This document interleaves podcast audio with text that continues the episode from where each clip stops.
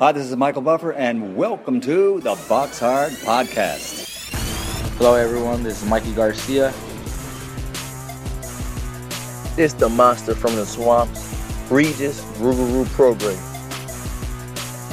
Hey, what's up? This is King Carlos Molina, former IBF world champ. This is Michael, the Bounty Hunter, 2012 Olympian and your people's champ.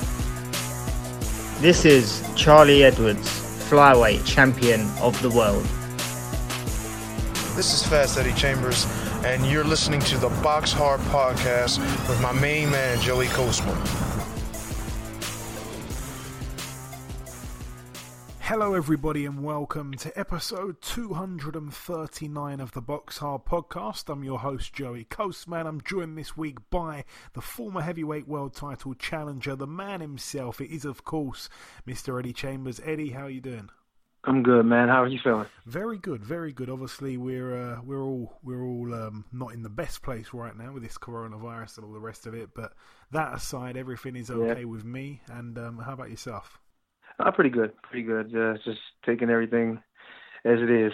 Got to deal with it. taking everything as it is. So again, for those for those that are listening to me here, um, we're we're going to be quite unstructured this week once again. You know, we're not really rehearsing anything. We're just going to kind of babble, but um, not too much because myself and Eddie are, um, are known for. Uh, we we can just talk and talk and talk for hours, and no one wants to hear that. So we're gonna yeah. we're gonna try. You might, you actually might be surprised, Joe. Some of our conversations are actually, you know, listen. I think a lot of people would like to listen to that. Believe, believe me. Yeah, hopefully, but um, yeah, we'll we'll try to not keep them for too long this week. Um, it's been it's been an interesting kind of um, run, really, with, with the podcast. Like I say, um, you know, since this since this lockdown and, and the pandemic came around, obviously, I think the last normal show we did was um, I think it was back in I think it was the 12th of March we released a podcast and we had Callum Johnson and Lee Selby on. And since then I've tried to do my best to deliver a, a different world champion every week really since um, you know just new guys that the podcast listeners haven't listened to before. So we had of course Stuart Hall the um, the, the former IBF bantamweight world champion. Then the week after we had Bermane Stiverne. The week after we had the undefeated um, former British champion Zach Parker. After that we had um, former world champion Lou Duval. After that, we had Jamel Herring, who's of course been on um, many, many times. And then after that, we had Bones Adams. After that, we had Randy Caballero. And then last week, Johnny Nelson. Um, as it stands right now, this podcast will be going out on Friday, which is a day late to usual. So I apologise that, that you're all going to be hearing this a day late. Um, as it stands, not quite sure who the guest will be, but hopefully it's going to be another world champion that we've never had on before. Anyway, um, we're going to just discuss some some fights, uh, you know, that, that we'd like to see when boxing does resume. But just just I want to take a real quick trip down memory lane. Just um, just just for a moment here. Uh, you know, people people may know this, people may not. Again, there's a lot of people that listen to the pod now that didn't listen to the pod back when it started in 2015, understandably. So, basically, um, you know, the podcast kind of started because, you know, I like to share my opinions in boxing. I like to think I know a little bit about what I'm saying, what I'm speaking about. And, um, you know, I just kind of thought to myself at the time I was listening to a few podcasts and stuff like that. And I thought to myself, do you know what? If I started a podcast, I know a lot of these guys um, on, a, on a fairly personal level. I reckon I can get some good guests on. Now, all I could really think of at the time was, you know, yourself, Eddie, Peter Fury, obviously, you know, thanks to you, I kind of got close with the Furies for a while. And, um, Right. and you know, and and I just thought, right. So the first guest I ever had on the show was Peter Fury, and never in the world did I think that it would it would go on for this long, and we'd get on some of the names that that, that we've had on over the years. You know, it's just kind of snowballed, and um, I think we're on about. Let me just double check. I think we're on about something crazy like 89 different world champions we've had on the show now, trying to get to a 100. Um, you know, maybe even before the pandemic's over. Who knows? We've got a few world champions in the pipeline. Um, but yeah, you know, I'm definitely not saying yeah. I'm, I'm, definitely not the best interviewer in the world. I don't I don't claim to be, but I'd like to think we get some of the best guests on on the show for sure. I think that's that's unrivaled. But anyway, enough enough with the oh. um, blind I'm blowing smoke up my own backside there, Eddie. What was you going to say? no, I, was actually going to comment on that and say no, you're not you're not too bad an interviewer, man. To be honest, you you do pretty good. Bad. Seriously, I'm not I'm not I'm not trying to blow the smoke. I'm not trying to blow extra smoke up there, you know. but pause. But anyway, um, um, no, the, the reality of it is, I feel like you're pretty, you're pretty, pretty good on the mic, to be honest. You know what I mean? You, you, you, you, you have baseline questions you ask. You don't, you don't stutter too much when you talk. Everything's been pretty good. You go right, you get right to the point. I like it. So no problem from me. Thank you, Eddie. Thank you, Eddie. Um, but yeah, getting on to the getting on to some of the fights that we want to see um, in in you know by the time boxing resumes. Um, again, we're, we're going to try mm-hmm. to keep this keep this uh, not not we, we don't want to be discussing for too long. We don't want to go off topic too much. But let's start a heavyweight, right. Eddie. Obviously, the division you know best. Um, you know, I, I want to talk just just briefly. Some people, again, some people probably aren't going to like this, but Hughie Fury, I want to start with. He's a guy that you know okay. started his his his pro career. He, he kind of threw himself in the deep end a bit. I mean, it took a while for him to mm-hmm. for him to take on the you know the big fighters and stuff like that. Obviously, there was a lot of talk at the time. Um, you know, he, he's a young guy turn, turning pro. Everyone wanted to see him step mm-hmm. up. Everyone wanted to see him fight Joshua when he was about twenty three or so, or twenty two. I think he's only twenty. Yeah. Uh, He's only about 20, 23 or 4 now. What am I talking about? About when, when he was about 20, they they wanted the Joshua fight then because I think they'd had the same amount of fights or something crazy like that. Um, but, you know, when he has stepped up against Joseph Parker, a fight which I felt Hughie Fury did enough that night, by the way. Um, and then obviously he's had the losses to Povetkin and Pulev, no shame in that. But um, a lot of people mm-hmm. at the minute are saying he's really boring. He's he's horrible to watch. He's not that good. Someone said it to me on Twitter the other day. Mm. Um, I, I, put a question out saying, "Can you name all the boxing Fury family? Everyone that's boxed." And um, I don't even think you could probably name them all, Eddie, despite knowing most of them. Probably, probably not. But because I would, because I would think all of them did, so I would just say everybody. But go ahead. Uh, but no, go ahead. I'm, I'm sorry. I didn't want to interrupt. No, no, you're good. I was just going to say, like, I asked that question and someone replied saying, "Who really cares? Only one of them's good." Obviously, meaning Tyson. Wow. So um, right. that is the that is the consensus though for a lot of guys. A lot of people think that Hughie Fury's not that good. So I want to ask you, Eddie. Obviously, you've you've spent a lot a lot of time with him in the gym. Obviously, it was a while ago. Right. Since then, he's stepped up. Um, but who do you think right. he can be out of the top guys that perhaps some people will listen to this and disagree with you, but you know, you know more than those guys. Of course. Well, I think, uh, in my opinion, he's capable of uh, being in there with any of them. You know, obviously, I felt like he won the the Parker fight. It was close. You know what I mean? Either way, you know, go either way type thing. But I still thought he did enough to win, just as you did.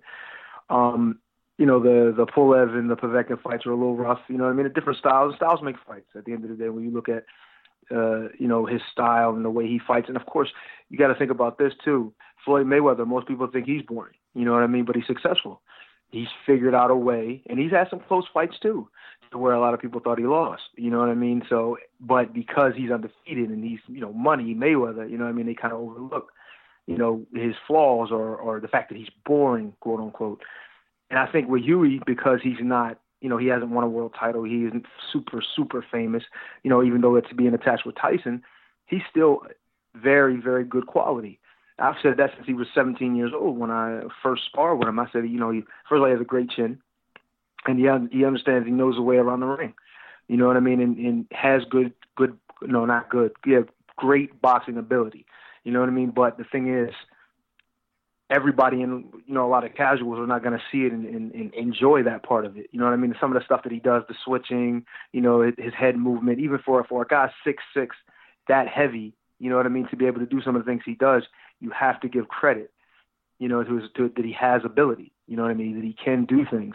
It's just that I feel like sometimes he's a little not slow, but slow to get started. And when you have a busy guy in front of you or a guy who knows he can hustle, you know what I mean, to throw some punches and get him off, even if he's not landing or not being as accurate.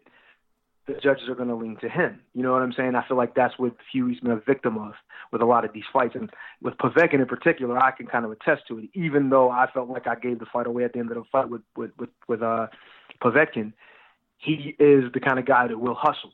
If you allow him to get busy and just throw punches, even if they're empty punches, you know what I mean? Then he'll just, you know, he'll start to uh, he'll, he'll he'll actually win the fight that way.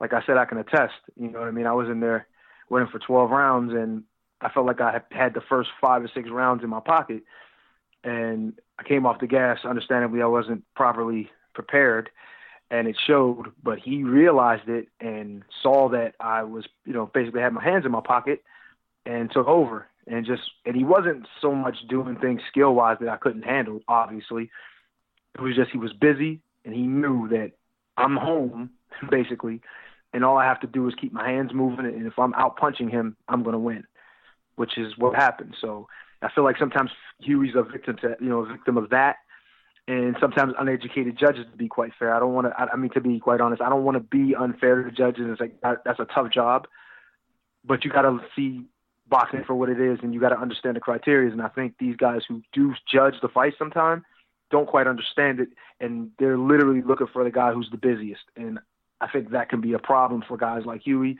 And to be honest, it would be a problem for Floyd if he wasn't so popular. But the reality of it is, he's he is popular, and Hughie's not as popular as he should be. And but to go back to what we were talking about as far as who he can beat, and I feel like he's in there with everybody. I feel like he has the ability to be in there with any of them. And if you like want to say, okay, well Wilder or even some of the guys he lost to, I feel like I feel like like with with a guy like Wilder, just has to be really really careful but he has the ability, without a doubt, to outbox him for 12 rounds easily. Eddie, I tell um, you, uh, same thing just, I said. Let me just jump in quickly. I, I can throw some names at you. I'll go through like the box rec okay. top 10, and okay. just give me okay. either just a short sentence or just even a who would you favour him against? That's the question. So I'll throw a few names at okay. you. Obviously, That's That's we're going to leave Tyson Fury out of it, of course. Um, but of course, you know, him aside, who would you favour, Hughie Fury or Wilder? I would favor Hughie in a boxing match. He just got to stay out of the way of the right hand. So you think he beats Wilder? Obviously, I feel like he has the ability to beat Wilder. You know what I mean? I feel like he had, has the style. If you had, I don't know, if, if someone said to you, "Here's ten thousand dollars, you're going to put it all on one mm. guy," You've got to back Wilder. Oh, I got. I'm, I'm, I mean, I would. I would bet. I would if I had money. But it, even then, I'll still put it on because I feel like it, I'm not saying that anybody could just take the shot and I'm not saying that, but if he's smart and he's well, he's he's going to be smart. He's going to box smart. But if if he does, he has the ability to avoid the right hand. Listen, how many guys was Wilder fighting? There's no disrespect to Wilder. Even Wilder understands this. How many guys was Wilder fighting that was less of a boxer than than uh, yeah, Hughie? Loads, loads. But, that was winning the fight. Yeah. So that's what I'm saying. It's true, but they all got knocked out in the end. So uh, let me rephrase it. If if Yeah. if someone has a gun to your head, Eddie, and says, "Pick the winner of this fight. If you get it wrong, boom. Who you picking?" One word. That's messed up, Joe. You can't do that. You can't put me Hey, on you- on the on I the remember. front. I remember when I was Yeah. out there. You you put. I'm not going to bring up the situation, but I remember when we were driving Yeah, along, oh, and you were talking about if someone Oh, put a gun to your head about something. I ain't even going to bring that up. Yeah, that's true. Yeah, yeah, yeah. We're gonna let's leave that back. But look, at the end of the day, That's funny. I'm I'm watching I'm watching you know I'm watching the fighters. To avoid that right hand for 12 rounds is going to be difficult. So your favorite Gun to my head, gun gun to my head. I'll say he may catch him. Okay. I might have to say it. All right. That's the, that's the only thing. But he has the ability without a doubt. And even then, he does. He has a good a good enough chin. I just wouldn't want to see it be, te- be tested in that situation. But all right. Yeah, he's got a good chin. He's got. A good Damn, you had huh? Yeah, no, he, he has got a good chin, Hughie, for sure, and he can box really definitely. good, really good chin. Um, Yeah. Joshua, just give me one word, Eddie, because we're going to be here all night. Though, if you if you keep. Oh no no no no. he just can't out let Joshua out busy him, but he has the ability to beat him. So uh, I I, I want to go Hughie on this one. Hughie beats Joshua. Well, he has, like I said, he has the ability to, and if he's out there and he gets the opportunity, I feel like he can. I really do. I'm not trying to be just because I know him. You know what I mean? I don't feel like he's he could, he could punch. I'm not saying he can't punch, but I feel like he can take it enough. He has the ability over him. Uh, I mean, I, it's it's it's hard for me to say. Like you like you just said, if there's a gun to my head, like I'm looking Wilder. Wilder is not gonna beat him in a boxing match, and I don't think that um, that Anthony Joshua honestly can outbox him either. I'm just I'm just this is on paper, obviously. We're just looking at the, you know, looking at even on, well on paper actually, you would have to say Joshua because, you know, theoretically. But I mean, it's just I don't I don't I don't think he out he can outbox Hughie. I really don't. They're the same size. Hughie's a better boxer. Hmm. That's my honest opinion. Um, Usyk. So that's a little that's a little tough because, like we just said, Hughie gets he starts sometimes a little slow, tries to box, maybe one punch at a time. At it's, he just he'll get behind on the cards. Yeah, yeah, yeah. What you said. Yeah, I, I, I like that assessment. That's true there because these other guys yeah. that we've mentioned, um, Wilder, Joshua, they're going to be in front of you. They're not going to be, you know, right. like, like right. Usyk, right. you know, with the, with the distance right. and all the rest of it. Um, let's skip Povetkin because we've seen that fight. Um, Andy mm-hmm. Ruiz. That's a tough one. Tough. That's a tough one because Andy Ruiz is a really, really, really slick, fast-handed fighter. Hughie has to just keep him on the end of it. He's smart about and, and pick his shot. In this fight, he would have to pick his shots a little more than in other situations because he doesn't want to put himself in a situation because Andy Ruiz will punch with you. You know what I'm saying? So it's going to be tough. You know what I mean? It would be a very, very tough fight. But he can win a boxing match. He just has to keep at range. We already seen Joshua do it, and I don't think Joshua is the boxer that Hughie is. And and this always happens. I know I'm not to spend time on it, you know, too much time on it, but there'll be a guy that'll come out of nowhere and they're like, yo, where did this guy come from? He always was a good fighter. He just had, he had the ability. He just wasn't able to put it all together on the night. So Hughie lost a few fights. That happens. But he has the ability he gets in there on the right night, he's going to beat somebody that people don't expect him to just because they don't know that he's that good. You know what I mean? Or they don't they don't they don't respect him that he's that good. You know? Yeah. So I mean, in in that fight is rough, but if he keeps him on the end of the jab, he can win. He definitely can win that. Um, yeah, both men had close fights with Joseph Parker. Both men had a real, right. real argument that they that they should have got the victory on on, on the on, on right. points on both nights there. The Andy Andy Ruiz, aside from Usyk, is probably going to be the toughest one. Yeah. That I can think of, unless you got another one for me that I'm gonna be like, oh yeah, I didn't think about well, that I'm one. not gonna. I'm not. I'm purposely gonna avoid Michael Hunter on this on this little argument here. Oh yeah, yeah, yeah. Let's, yeah that's, that's a him. that's a good idea. yes, please. Um, Even though Mike is definitely in the in the picture up there, you know sure, that for sure. Dillian Whyte. You know, I like Dillian. It's my man. You know, what I mean, I got respect for him too. But Hughie definitely. You know what I mean? There's it, Dillian has gotten a lot better as a boxer. He's done some great things, and since the loss of Joshua, he's actually picked up his game a bit. You know what I mean? But once again, him, I'd say, to be honest. Yeah, yeah, yeah. Honestly, you know, um, but even that, you know, he's still, and I feel like sometimes in a, you know, I don't want to give away too much, but him being a little bit too straight up, lock need. He has he has boxing ability. I'm not saying he doesn't. He's a heavy-handed guy who wants to, you know, wants to get into a fight. He does box some. I'm not saying he doesn't, but I just don't think he'll be able to do that same thing with a Hughie because Hughie's game is to box. It's going to be very difficult for him to fight him at in that game.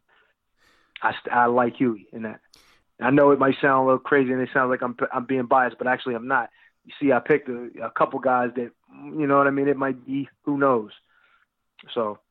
And the last two, the last two, um, again, I was looking at the box rec top ten, but we've kind of turned it into a jumbled up top ten. But the last two, um, I know who you're going to favour in this one, and I'm going to agree with you for sure. Um, a lot of people are going to think we're crazy or biased or whatever, but Derek Chisora, I think Hughie beats him. Oh yeah, yeah, yeah, yeah, no doubt, no doubt. It's just once again, and he just he just can't allow that face forward, head forward, you know, busy style to to let it get behind on the cards, which I don't think will happen. I think he'll outbox Chisora, you know, without a doubt.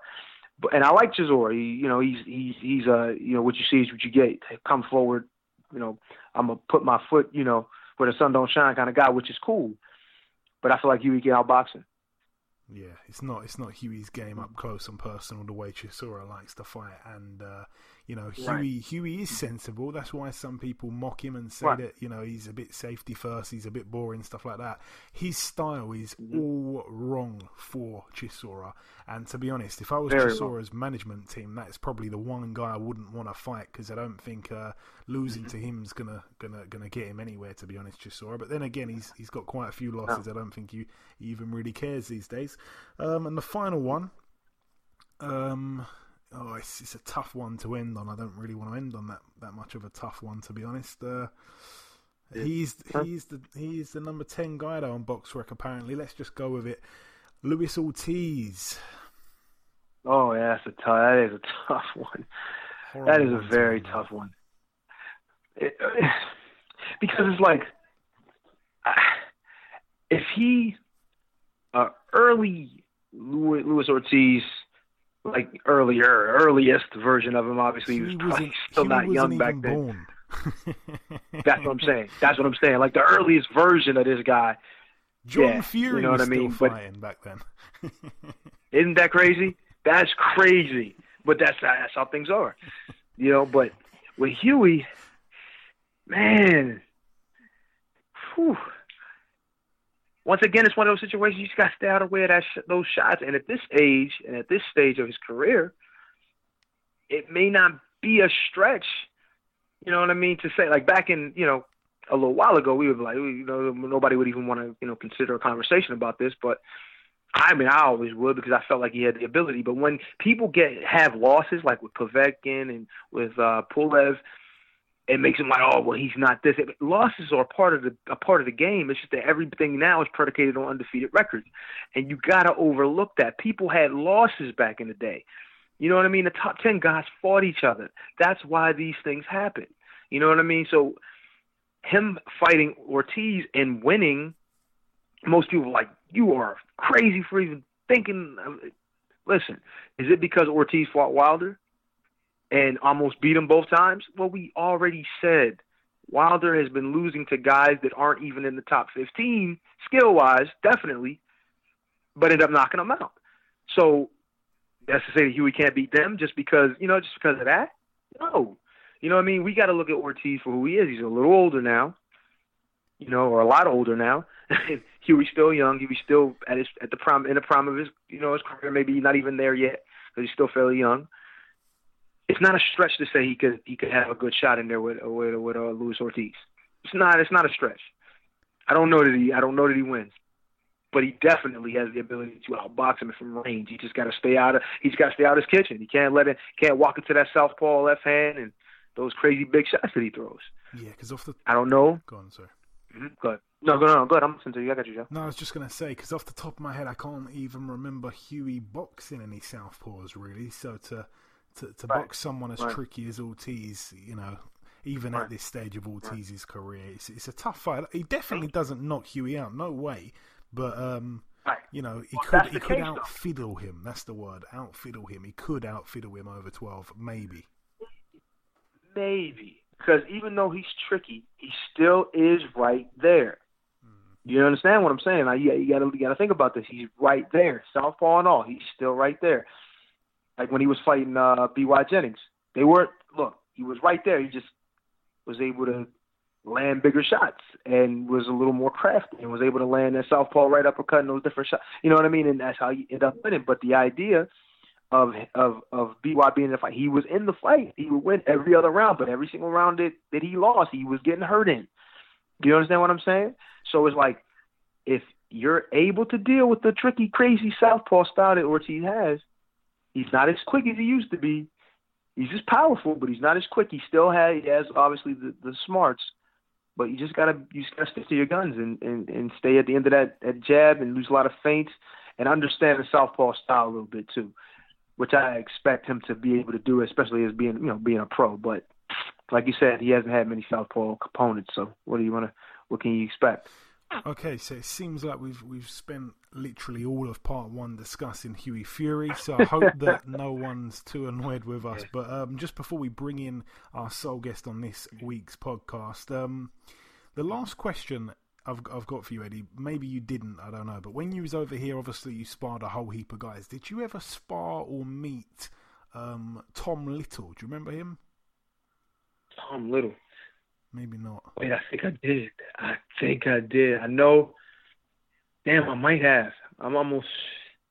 Maybe. Yeah, because I sport so many guys. Yeah, exactly. That's what I'm saying. I, yeah. I, I think I think I did. I'm not sure. Oh man, I was hoping it was gonna be something something I could definitely tell you, but I, No, no, I cool. can't remember. It's cool. It's cool. All right. Yeah. Anyway, just before we wrap up part one, the final thing to do is to welcome our sole guest on this week's podcast. Ladies and gentlemen, please welcome the former WBC light welterweight world champion. It is, of course, Mr. Junior Witter. Junior, welcome to the show, my friend. I see it. So, Junior, uh, a typical opening question, really, one that I, you know, like to often start with in these types of interviews. Where did your interest in boxing sprout from? What's your earliest memory? Oh, my earliest memory. Um, I think it's probably watching Sugar Ray Leonard. Sugar Ray Leonard. You was a big fan of his? Um, I wouldn't say I was a big fan, but I was a fan. Yeah. And obviously, you know, you, you boxed as an amateur for a while. What was your amateur career like, Junior? Um, it was good. A lot of fun. Um, 120 contests. Won about 80. Um, yeah, had some good times. And of course, your pro journey began on January 18th, 1997, at the Greenbank Leisure Centre in Derbyshire. Do you remember much of your debut? Oh yeah, definitely. Uh, what night! Um, that was an interesting night. Um, let me have a look. I was supposed to be on third on the night, um, and then I was supposed to be on second. Then they moved me on to third. Um, the person who were in second fight got knocked out badly, so the ambulance took him away, and they got to wait for ambulance to come back before they could continue. So my third, my fight got pushed back from third to live swing to last.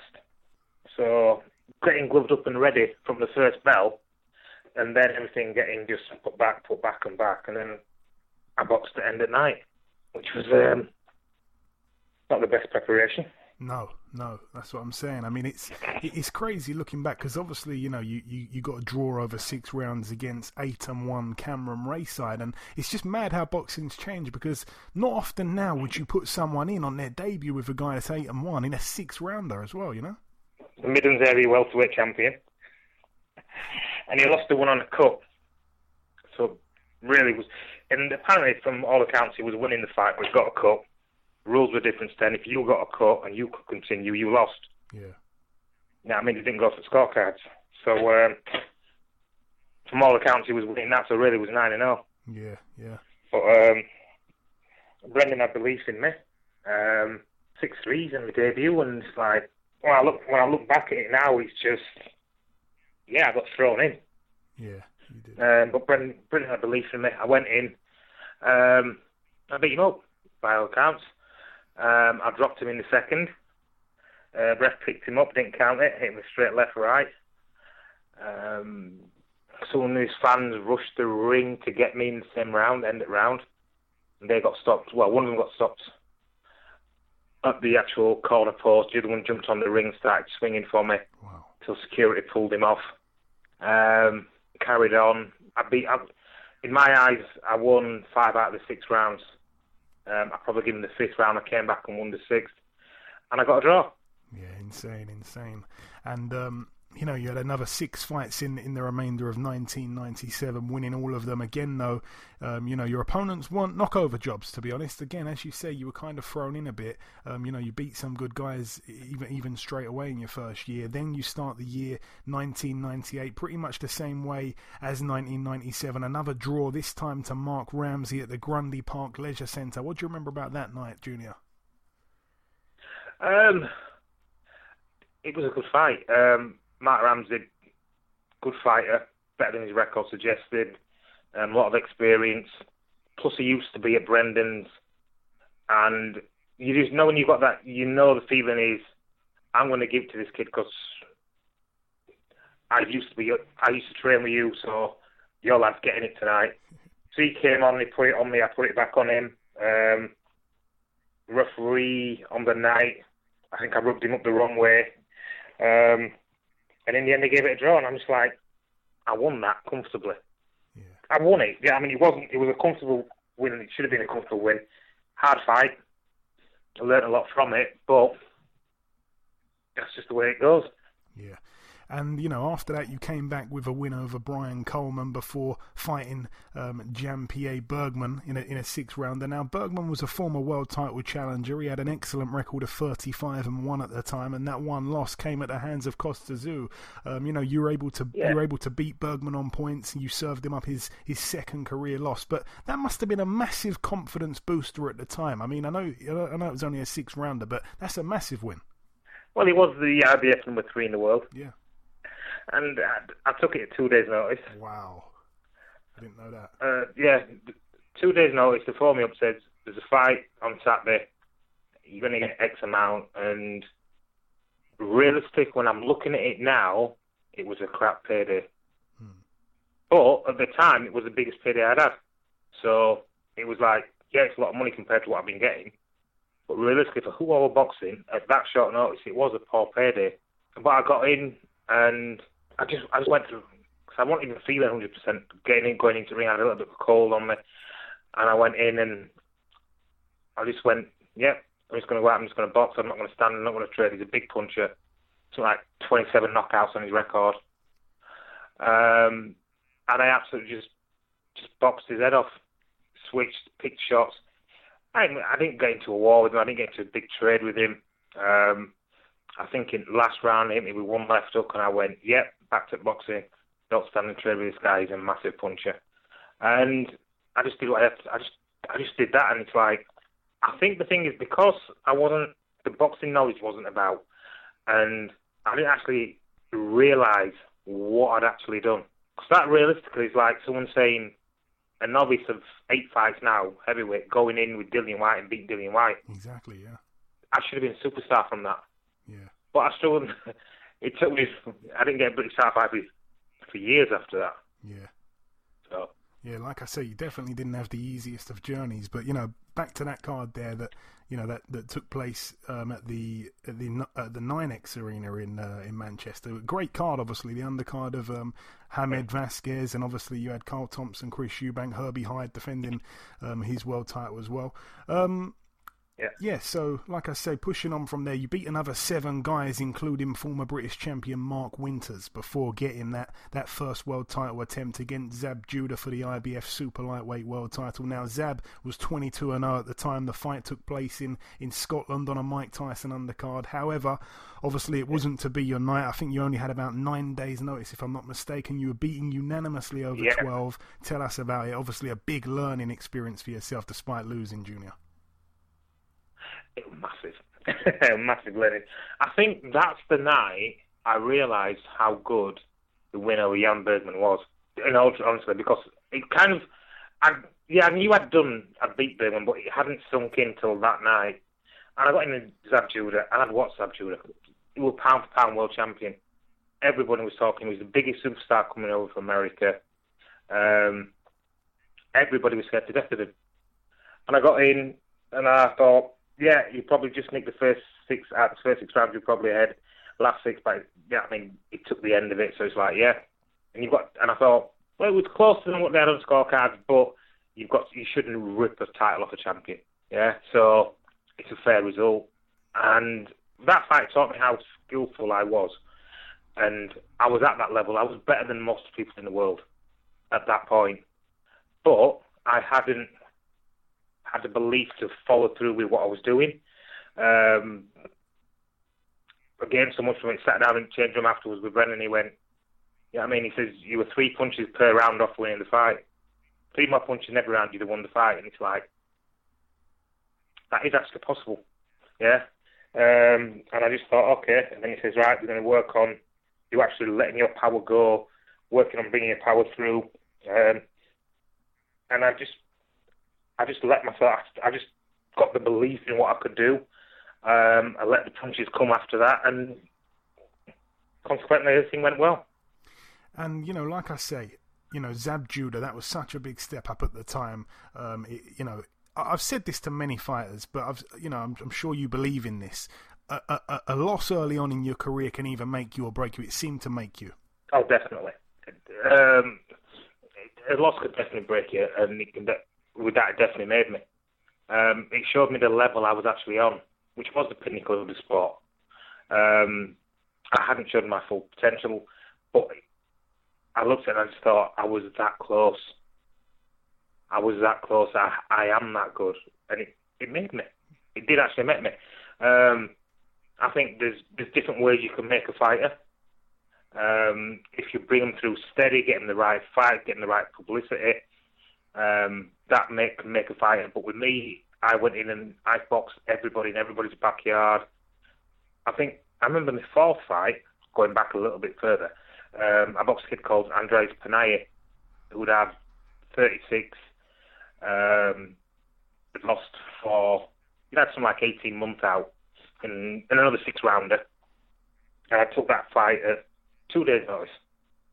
So I always had the potential and the ability, but getting that proper belief in how good you realistically are doesn't always happen just because you've had the wins.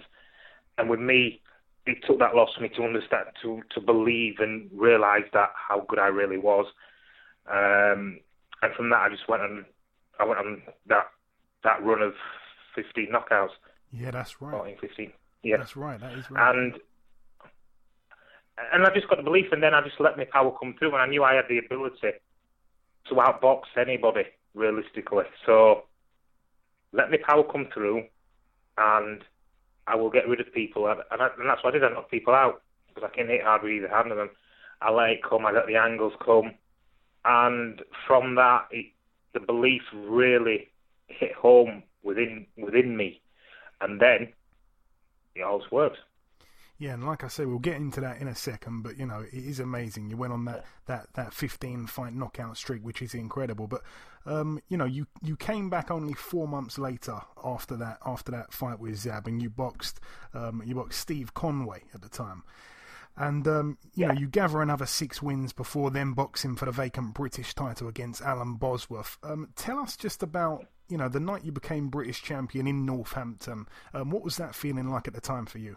Um, that was brilliant. Yeah, I mean, lifting the Lonsdale belt is it's the one.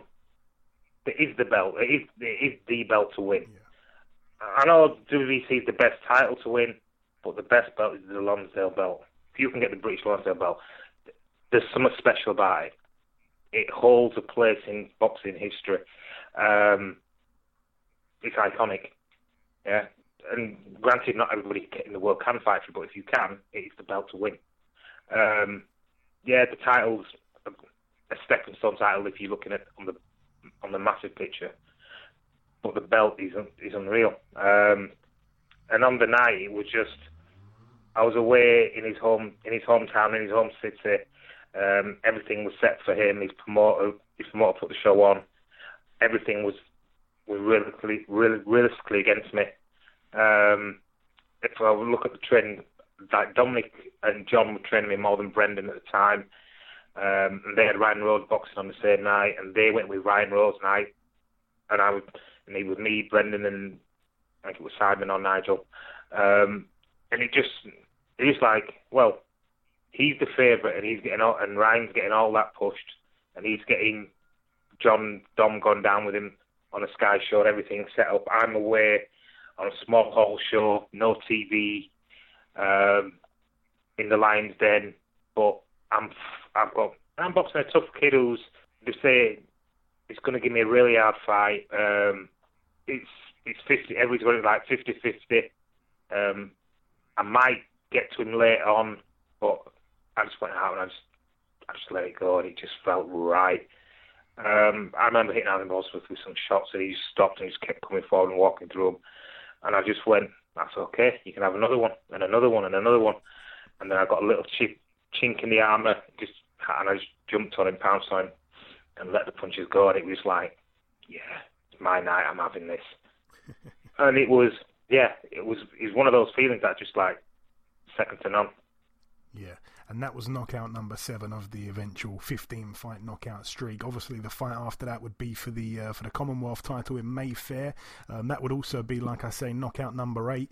You uh, you pushed on once again though to the European scene rather than going into a world title fight by throwing yourself in the deep end like like you did against Judah. This time you went, you know, the traditional route as we mentioned by becoming British champion, then Commonwealth, and like I say, the European title here, June the second, two thousand and four, against Salvatore Battaglia in Nottingham. Tell us about that night there. Well, to be honest, it's not that I want to box for a world title. I just couldn't get one. Yeah. None of the champions wanted to fight me. Um, the fight should have happened in Bradford on the fight before, and he pulled out on the day of the fight. Um, said he had um, gastric enteritis. So he came down waiting and said he got gastric gastroenteritis, fight were off. Um, a couple months later, I get in the ring with him. And him pulling out, realistically, just gave me such a level of confidence in my ability and the fact that he was scared of me. You don't pull out in the last minute unless you're scared. Oh, there's, there's got to be something other than, yeah, my stomach's a little bit upset. Um, and he did. And I, and I just I just used it as fuel. Um, and I went out and I just knew that I was going to catch him. I was going to catch him early. And he was going to get it. And he did. He certainly did. Like I say, the second round, as early as that. Um, you know, Yeah. obviously this this was in in in um, the year two thousand and four. So this was four years after the the Zab Judah fight.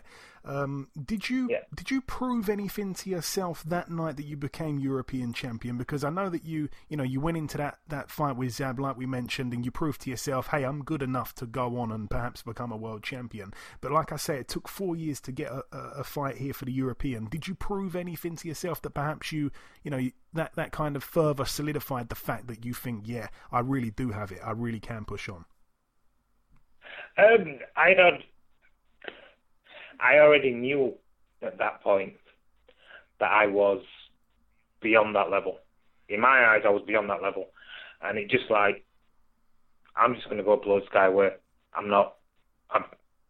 I'm not disrespecting him, but he's not on my level. Um, and I just went, and for me, it was like, yeah, it was. It was not. Yeah, it was showing the people, showing the the general public that I was on that level. But as a fighter for myself, it was in in a in a way it's still frustrating because I wanted the limelight, I wanted the, the, the world title. Yeah. And he was like, "It's a, st- I'm just, it's just a stepping stone. I'm going to do this tonight. I'm going to get this, going to move on, and become mandatory because I have to do. I'm doing having to do everything the long way round. Yeah, I'm having to win the British, becoming mandatory, win the next one, become mandatory, do the next one, becoming WC mandatory. I remember at one point I was WBO mandatory for a year, and I never lost. This is within that that win streak. Yeah, and then I got moved out of the position, and I went from number one to number three, and then from number three further down the rankings, and after that I just stopped looking because I was beating everybody who was put in front of me, and last minute's notice and every and every challenge, and I'm moving down the rankings instead of moving up the rankings. I went from mandatory for over a year to to moving out of the top three, and it's like, what? Why? I've not I've not lost to anyone, and you've not put anyone in front of me, and I'll give me the title fight. Yeah, that is a I strange just, I just knew how good I was. Yeah, it's, it is a strange situation. It's a. I look at I look at Dillian Whyte and I think, yeah, it's a bit kind of like that, but at least Dillian's managed to stay within. He's still in that same spot, but I got moved down down the rankings. Yeah, that's that's that's crazy. It's like they must have had the rankings upside down when they were doing that, perhaps, eh? Yeah. Um, so obviously you defended, you know, the title just once again, Christophe Bienias. You knocked him out in, in two rounds before boxing in a WBC title eliminator against um, against Lovemore N'dou. Now you won the fight unanimously over twelve, and N'dou brought your fifteen fight KO run to an end. Though um, the the fight was on that Hopkins Eastman undercard at the Staples Center in LA. Must have been a huge experience that one, Junior. Oh, unbelievable. Yeah, I mean, um, you know when you look at a venue, and like I boxed at MEN, and I've seen some big events, but when I got to Staples Center, it was just for me, it's, it's probably and that size capacity is the best venue I've boxed in. It was just, it was just, it wasn't like, you know, like step ladders. Not like at MEN, you got like step ladders, you got the top, it's like, whoa, was really high. It just seemed to flow out, and it just, it was wide, it was wide, but everything didn't seem to be like up in the gods. It was like, yeah, you're a little bit further back, but you're not, you're not in the sky. And it was like, and I just thought it, it felt like a good venue, and the the vibe was really good. Um, but I went out, I boxed Lovemore, um, dropped him a couple of times. I broke my knuckle on my left hand when I dropped him first time, and yeah, I mean it was a hard fight. Um, and I think just because I dropped him, I got to about about fifth round and I could really feel it throbbing. Um, and because of that, everything kind of just went, just came off the boil. Um, he came back into it uh, was making up ground, and then I hit him with a shot in the tenth, and it just took everything out out of him. I him with a left hook in the tenth, um, and that it might have been tenth or eleventh, and that that just put him in his place, and I just I just cruised over the cruised over the finish line and won it comfortably. But my hand at that point was twice the size as it normally would. Yeah. Yeah. That's something glove off. Yeah, he he was a tough guy, Lovemore, to be completely honest with you, you know? He, he oh, yeah. I mean, he, if you look at Lovemore, look at his career, he's not been. How many people dropped him? Yeah, I know he was never and he's stopped. with. Yeah. Yeah. Yeah, exactly. Um, and I think if my hand hadn't broke, if I hadn't broke my hand, I would have stopped him. Yeah. But that's just what you feel, isn't it? yeah. Reality is, I didn't. Yeah, I mean, but I did drop him twice. Yeah, that's what I'm saying. Not many people, not many people did that. But um, you know, when, when you return back to the UK, you defended your European against Andrei Kotelnik in Nottingham. Now that was a big win because Kotelnik, you know, at the time had a record of 24 and one. Um, you know, just two fights earlier where he where he took his first loss from. It was a split decision for the WBA world title, and then um, you know, obviously Kotelnik would go on to eventually become a world champion himself. Um, you know, after after you fought him. Um, and he went on to box some great people like Gavin Rees, like um, Devon Alexander, Amir Khan, Maidana, of course. But tell us about your fight with him. Like I said, a big win. Yeah, um, I knew he was good. I knew he was dangerous, but I'd, I'd looked at him. I'd looked at his style, and without a doubt, I underestimated him. And I took my I took my foot off the gas just that little bit. I thought he's not, he's not that good because he doesn't do anything particularly special. Yeah, um, and I've boxed, I've talked to good people who box him, and he doesn't. But he does, he does everything just that little bit awkward, and he gets, he gets off with it. And he like he land shots. I just think he ain't gonna land that, and he does. And he's a, he's one of those people who doesn't look as good as he is, and he was very, very good. Um, he was a little bit sharper. He was on the ball. He was up for it. He was focused. Um, I took it a little bit lightly. Um, I got in there and I found it a lot harder work than I thought it was going to be. Um, I loaded up just that little bit in some respects. Um, I got through it and I knew I'd won it, but I knew it was closer than I wanted it to be. I expected to basically steamroll him, and no, the man the man was very very good. But he was focused. He was on it, and I remember him talking something about it afterwards, saying when he got he got when he realised he had to fight me for European, he was fuming because he says, "Of all the people, this is the one I don't want." Yeah, he says it's the most dangerous guy that he could see. Yeah, and he says, "Why can't they get me an easier fight for European?" Um, but he got in, he, he focused, he tried, he prepared for me specifically. He had he had a game plan. He went, he tried to execute his game plan, and I went in just that little bit cavalier, um, got in there and had to change what I was doing and make it work on the night. And it wasn't one of my best performances, but when I look back at it, it was a, a lot better performance um, than I got credit for. Yeah a much better win uh, as well. Like I say, because you know like, Yeah. like I mentioned, after that is where his career really did take off. Um, Yeah. Three months later, you, you boxed Colin Lynes and defended your British, Commonwealth, and European belts against him. You won the fight unanimously over 12. The fight took place at York Hall. Um, you obviously boxed at York Hall a number of times in your career, Junior. And for me, as a boxing fan, it's one of my favourite venues to watch boxing at. However, it must it must be a totally different perspective, obviously stepping in the ring there. Um, what did you make of boxing at York Hall? Did you did you love boxing there? Did you hate boxing there, perhaps? Absolutely love it. Absolutely love it to bits.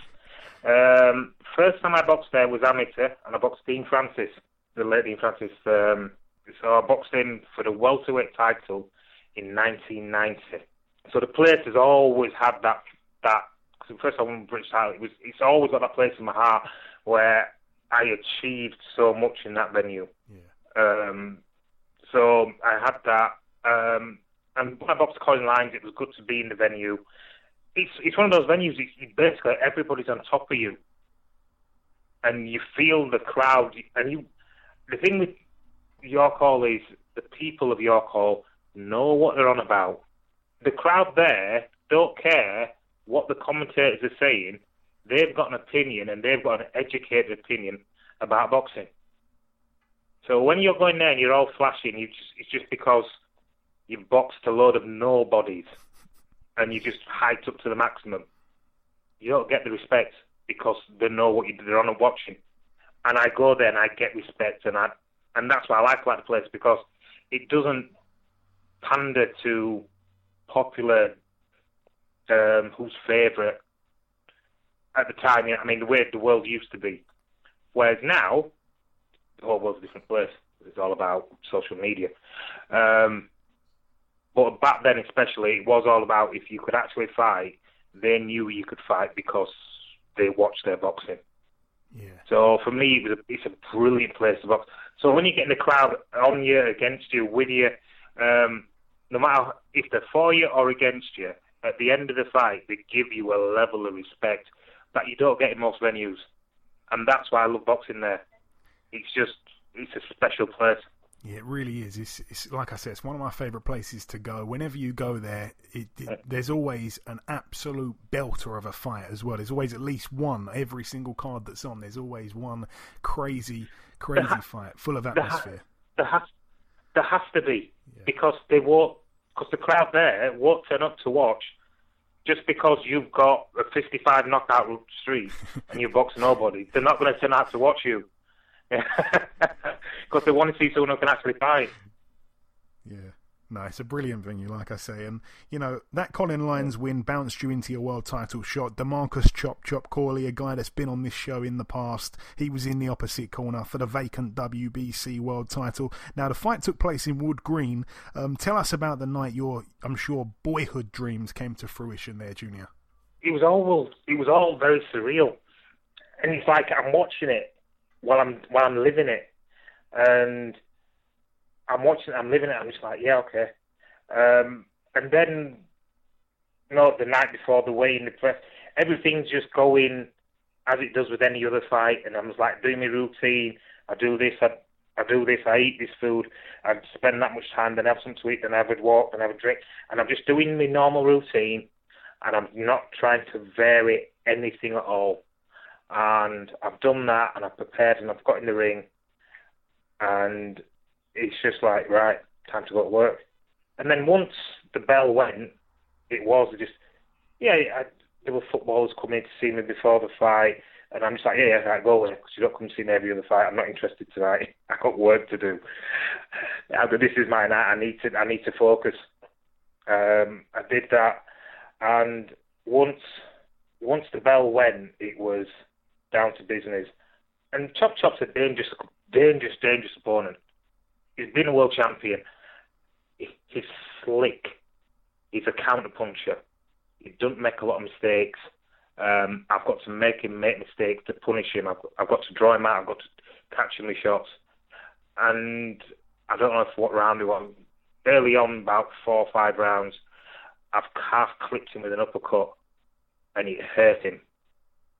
And he just went into a shell, and he wouldn't. And I was just peppering, trying to get around his shell, and he just won't come out of it. And I was winning the rounds, and I'm and I'm and I'm and I'm breaking it down. I'm getting I'm I'm putting the rounds in the bag. I'm putting the rounds in the bag, and he's just not coming out of that shell. And I'm just needing him to come out of the shell so I can land something solid on him. And he just he was just extremely cagey. He's quick and he's powerful. And I can't go in reckless with him because he can punch. And he's been world champion. He knows what it takes. And he just he just stayed in that shell and I never managed to prize him out of that shell so I could hit him clean. Um, and he took it and he got through and he went the distance. But you know, you want that big finish. I wanted that big finish, but I wasn't being stupid. I wasn't risking it just just to look good. I was making sure I got the win. No, like I say, you know, you mentioned he'd been a world champion. He, he, had so much, so much experience even then. I mean, he's still boxing now, believe it or not. But you know, he had so much experience. Yeah, then. You know, he'd been in there with Randall yeah. Bailey, he'd been in there with Zab he'd been in there with Floyd Mayweather, he'd been in there with Miguel Cotto. Um, did did your life change after that in any way? Becoming a world champion did that did that change your life at all? Oh, definitely. of course it did. Um, but not to the extent which people. Your feet didn't come off the ground, kind just, of thing. No, my feet didn't come off the ground. I didn't suddenly be coming down flat. I'm flying around the world in jets and Bentleys and Maseratis and whatever. Um, my feet stayed on the ground. I stayed in the gym. I kept training. Of course, your life changes in respect of you get you, you do go to more places. I got more opportunity to see more stuff. But at the same time, because my feet stayed on the ground, I had to turn all this stuff down. Um, I remember a mate said, "Oh, we're going to GLS concert, and we're going to go backstage and go and meet them." But I just went, "I got training money. tell me how it went. Tell me how it went." And that's that's what I did. Um, I still managed to knock a lot of stuff on the head that seems really good to do and you like to do, but at the same time, I've got to be professional about what I what I was doing. And I looked at it and I just thought, because of the hype at the time, the way the, the way the media was around the boxing, the way the reading was around me, I knew I had to keep hold of everything. I couldn't afford to slip up. So I just had to keep hold it down and do what I had to do. And yeah, you'd go on to defend the belt successfully twice. The first defence was against Arturo Morua um, back at the back at the, uh, the, the the Alexandra Palace in Wood Green.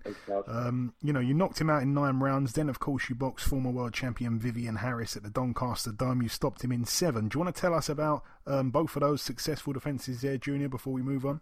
Yeah. Well, um, Morua, um, tough Mexican style fighter, comes forward, throws a lot of punches, um, takes decent amount of shots, but he comes forward and he, he puts it on you. And I'd not I'd watched a little bit of him, but I'd not really studied because you get different fighters do different things. I'm not the type of fighter. I wasn't the type of fighter who studies his opponent throughout. I basically got a vague idea of how you boxed and watched a couple of rounds of your fights and this and this and, and then I went from that. And I watched a couple of his fights and he just comes forward, blocks shots, takes them, throws and put, puts it on you, makes you work and grinds you down.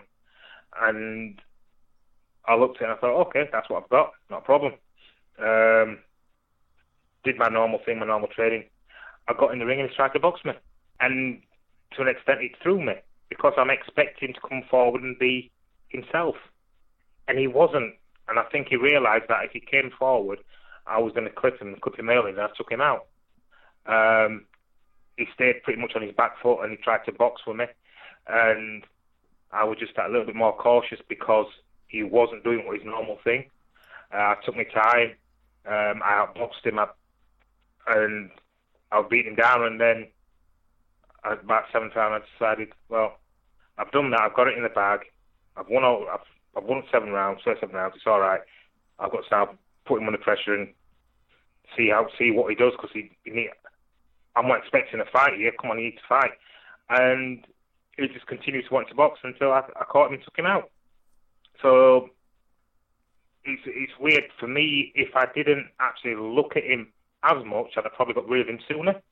But because I looked at him a little bit more than I had done, because it was my first world title defence, expecting people to come out basically at their best, at their peak, And because he came out in a different style, it threw me that little bit.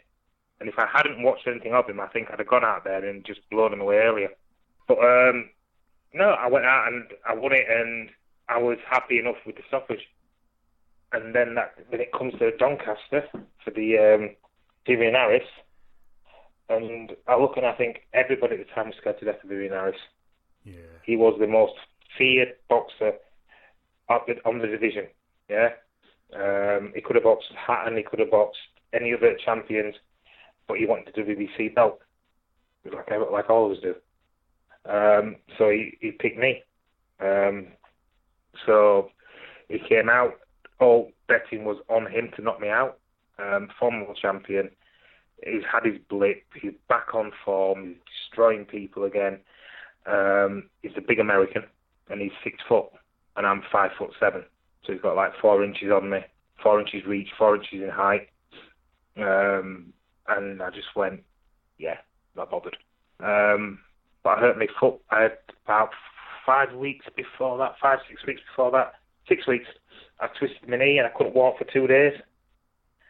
Um, so I used to have physio on it every other day for like two weeks and getting through it. And I just forced me. It felt focused me. I forced myself into making myself train, make myself be the best I could be. And I went out there and I just let it. I let I let him have it. Yeah, I mean it was a it was a brilliant fight. It really was. Like I said, that was that's. Would you say that's probably your most impressive win? Definitely. Yeah. Definitely, yeah. yeah. And then, of course, that brings yeah. us to your, to your third title defence. However, this one wouldn't be your night. You lose a split decision in Nottingham to Tim Bradley. Uh, May the 10th, 2008. Tell us about that night there, Junior. It was. By the way, let me just say, it, I was quite shocked. Yeah. When you look back, you remember some of the great Americans that come over to here to fight you, like Zab, like Tim Bradley. Like, it's just, I can't even imagine yeah. Tim Bradley being in Nottingham, you know? And, uh, you know, you really brought the names over, like I say, and then you went out there and, and, and fought in the States. It's, uh, it's a brilliant record you got. Sorry, go on. Thanks. Um, yeah, no, the thing with Tim, when I boxed him, uh, he wasn't, he wasn't mandatory. He was he was the kid who was coming over to beat me, and I wasn't focused. Uh, my mind was not on the job, 100%. Um, my dad got cancer in the January, that January, and the fight was supposed to happen in January. Um, the fight didn't happen until May, I just said. My dad didn't start treatment until the Thursday before the fight. It was my dad's first chemo, and that's where my mind was for the whole training camp my mind was simply on the fact that dad's got cancer. Um, yeah, I mean, I want him to live. Yeah, I mean, and and that's where my focus really was. I was doing my job. I was going out. I was doing the work. I remember one session I got up in the morning, uh, did a session, finished the session at nine, drove to Bradford, picked my dad up, took him to doctors, spent all day at doctors with him, come back, dropped him back home, drove back to Sheffield, did my next session, and went to bed. Mm. And that was kind of my camp for that fight not all the time, and I'm not saying I picked up all the time, but I spent most of my most of my time thinking about my dad, yeah. my parents, my mum, and what happened with them, and the things that went wrong with his treatment at the time. So I looked at it, and then about um, about about three weeks before the fight, I went I peaked, and I knew I peaked. And I remember telling Johnny, Johnny Nelson, that I peaked for about two weeks before the fight. And Johnny went, pull out. He says, your, head, your head's not in it. and I went, I've definitely peaked. Yeah, and he says, if you know you've peaked, you really have peaked. Yeah, just pull out, redo it. Yeah, and I just went, I'll be all right. Mm. I mean, I, I went, Tim's all right, but he can't box as well as I can. Yeah, I'm not bothered by his power. I know he's strong. I know, he, um, but I'm not bothered by it. I'm just going to. I'm, I'm, I'm not going to shine. I'm just going to. I'm going to beat him. And I went out on the night and I boxed. I boxed well. He was a little bit.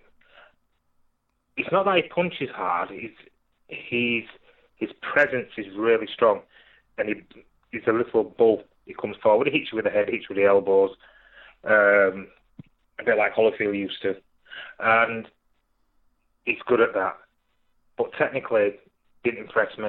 Um, He's got a decent chin. I caught him a couple of decent shots.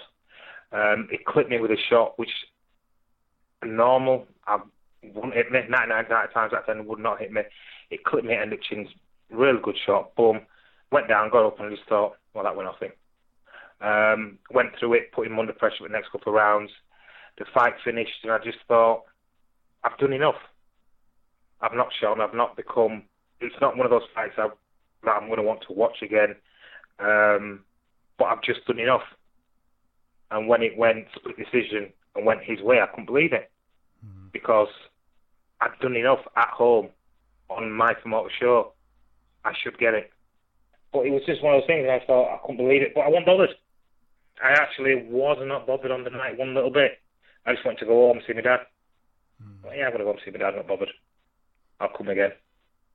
So yeah, your mind really, really wasn't in it. Um, my my next question was going to be, did you feel you did enough to deserve the win, which you you pretty much answered there. But um, yeah, I mean, he didn't really rip the title away like like you mentioned earlier. You know, um, yeah. that's kind of what you feel like the the traveling fire should do. I, I mean, I always felt like Bradley was just throughout his career, he was he was kind of underappreciated. Really, I mean, he didn't have the most exciting style all the time, but you know, he was underrated in my opinion. A hard man to beat, but um, yeah, you know, he was. Yeah, definitely, definitely, definitely a hard man to beat. Um, he's not particularly a, a pretty fighter. No, no. Yeah, he's not a pretty fighter, as in you know, style wise. Um, but he, he was, and he was a very, very good fighter. Um, I just thought I was better. as a, as I'm accustomed to. Um, I just thought on the night he didn't do enough. Um, I thought I'd just won it by one or two rounds. So if someone said to given it a draw, I'd have been well, fair enough. But I didn't lose it. Yeah. There's no way I lost that fight for me. Um, but it went. They gave him decision, and I just went not bothered going home. Just want to go home, tired, not interested. Yeah, and like I say, you know, they, they say that boxing's booming in the UK now, and it is, you know, but it just doesn't yeah. seem like many Americans come here to fight these days anymore. Like I say, you brought a few over yourself to, to, to these shores. It's just, yeah. just we don't really see that uh, these days too much, to be honest, which is a bit of a shame. But um, you know, you you bounced back with a knockout win over Victor Hugo Castro back at York Hall, and then there was that nine month gap of inactivity before you went straight back into a world title fight. By this time, of course, Tim Bradley had been stripped. Um, you you were back fighting yeah. for your old belt against the then undefeated 18 and 0 Devon Alexander, another guy uh, that's been on this show before. The title was vacant at the time. The fight took place in California, and funny enough, um, Tim Bradley was on the undercard that night. But tell us about the fight with with Devon. I think the fight with Devon, it was. I looked at it and I just thought, yeah, okay. Um, the biggest part of that fight for me was making weight.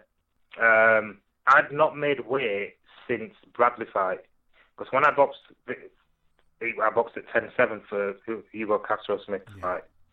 Hugo fight. So I boxed at 10-7. I'd not made 10 stone since Bradley. So I think because I flew over to America, that all just threw my body clock slightly out. Um, and making the weight the last four pounds absolutely drained the life out of me. And I basically just dehydrated myself just that bit much. And I think that's why my elbows went. Um, but I came in there, I remember I remember doing a warm up and you know when you hyperextend your elbow? I hyperextended my elbow there in the warm up. Um, rubbed it off, it got a bit better, got into the fight.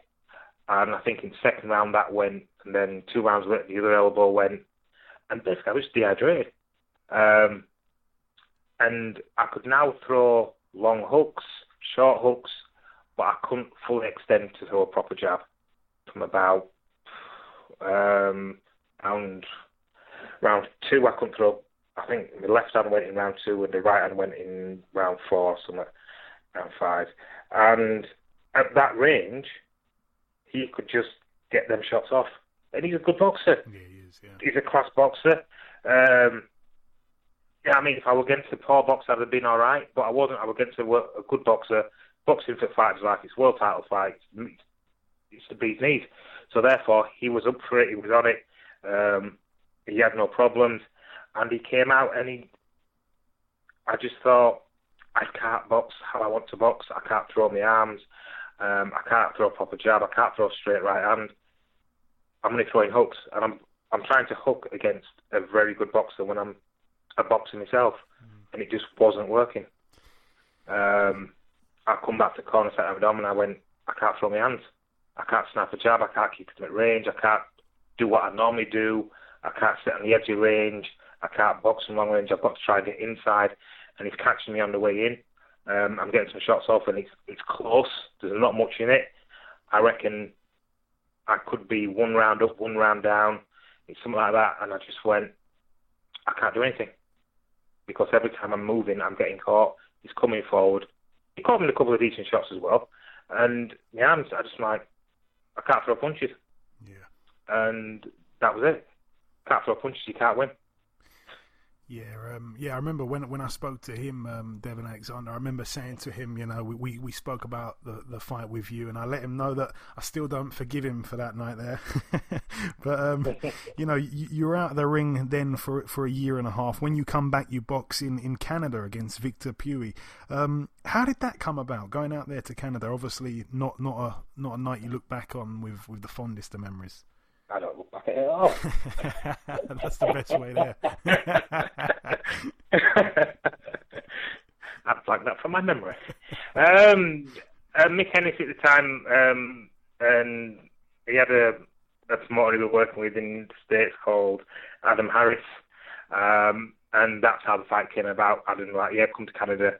I get on with Adam. Um, and he wanted to put me on over there, and they had him. So um, the fight was set up. Arranged. He came over. Well, I went over and I got in the ring, and it was just a poor night for me. I'd had an operation on my ACL. Um, I don't know how many months ago. About I don't know what was it? How long did I have that? It was over a year anyway before. But what I didn't realise was how much that actually affected what I was doing. And while I was boxing and at range and under no physical pressure, I was fine. But when it came to getting inside and getting a bit rough, my legs just kept giving way. And it wasn't a case of I was getting hit, I was just getting pushed over and just bullied because I was basically on skates. Because I just, my knee was not as strong as I thought it was and I needed it needed more time to heal. Yeah. Um, I think in the fight I ended up getting pushed on for I probably went down realistically about eight times, mm. and none of them were a punch. Yeah. Every time he if he pulled me, and I could get inside a bit tough, a bit of leg just went, so I couldn't come forward, I couldn't go backwards, and he just like if he pulled and pushed me, I just went over, and it got to the stage and the referee was saying I'm going to take a point off you because you've been over too many times. Mm. And he's not even hitting you. And it was just like, I'm not wanting to go over, but every time it gets rough and tough, my, knee just couldn't take it. Yeah. I needed, I needed, I didn't realise how weak it actually had become. Um, and that was the problem with that fight. If I'd come back and had someone who was going to box and it had been a boxing match, I'd have been fine. But he'd come forward, he tried to box me, I beat him at that.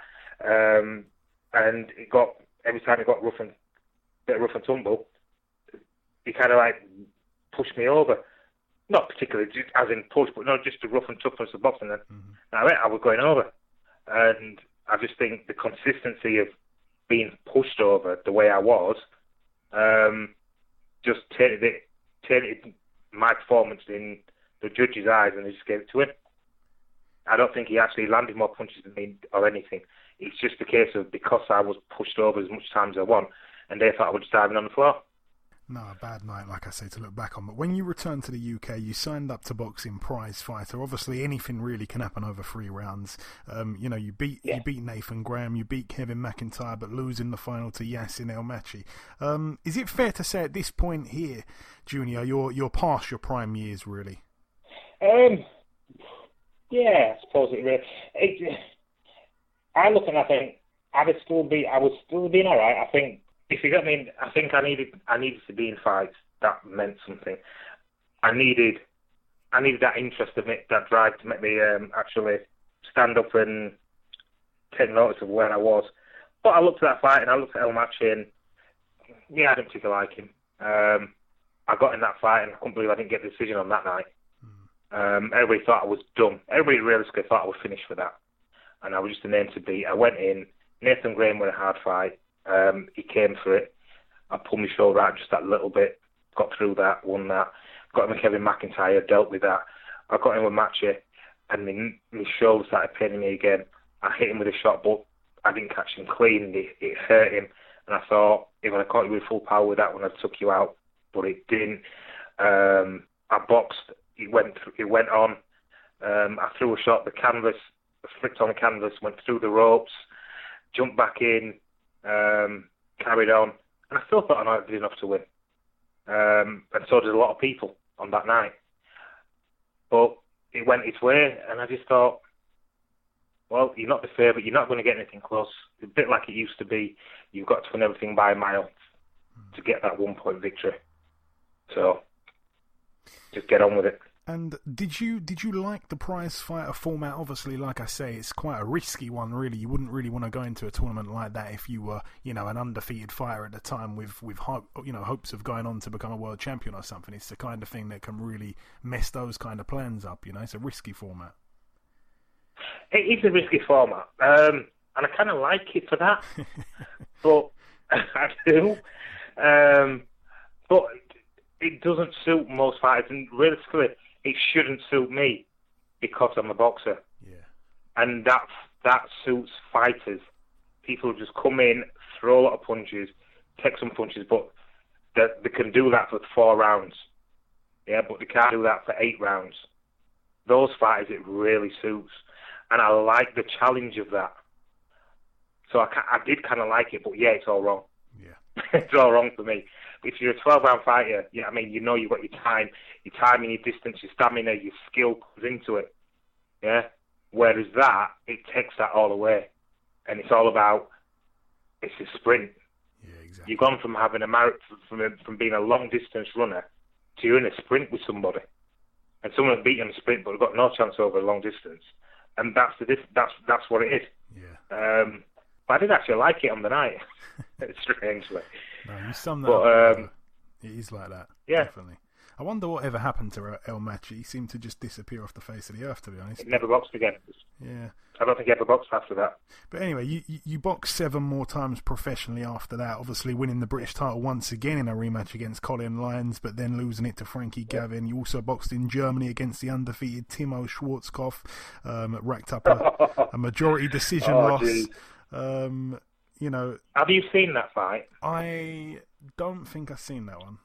I have got that fight, and it is the biggest robbery I have ever seen. I and I've got it, and send me a link. I'll send you it.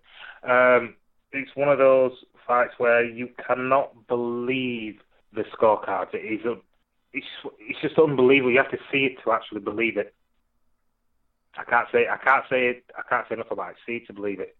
Um, so yeah, I, I went over to Germany. I boxed, and everybody at this point in time was finished. Timo Schwarzkopf, big up and up and coming. You know what I mean? 21 year old should have basically been putting grandpa out to sleep. Um, and I boxed his head off and got robbed. Um, came back, had a couple more fights, um, and got a bit of a groove. I got back into my groove, just that little bit. And and I thought, yeah, okay, I, I don't mind boxing. I, I want to box. I don't want to be sat around waiting for months for this, for that. I just want to fight, and it just, I just struggled to get off the ground after that. Yeah. And then, like I say, you know, your final fight, April 17th, 2015, against Ahmed Al uh, Moussaoui in, in France. On that occasion, a split decision over 12. Um, what were your thoughts on that one? Was that, I mean, were you, were you, were you at that kind of stage? Um, what's the word I'm looking for? Were you, was it easy to, to walk away permanently after that, or was it hard to retire? Um, the thing was, I didn't choose to retire till 2018. Hmm. Yeah. Um, realistically, I had that fight, and in my eyes, and in most people's eyes that I know have watched that fight, turned around and said, I won it. Yeah. He, he had some good bits in it, and I, but in my eyes, I won it by three, three rounds ish. Um, and a lot of people said, yeah, I'll give it by one, I'll give it by two, I'll give it by. three out give it four. It's, it's somewhere in that, but everybody says I know says yeah, you won it. Um, and I got a bit annoyed with the board on that one because they did I didn't see them protecting me in my interest in that fight and demanding a rematch as it should have been.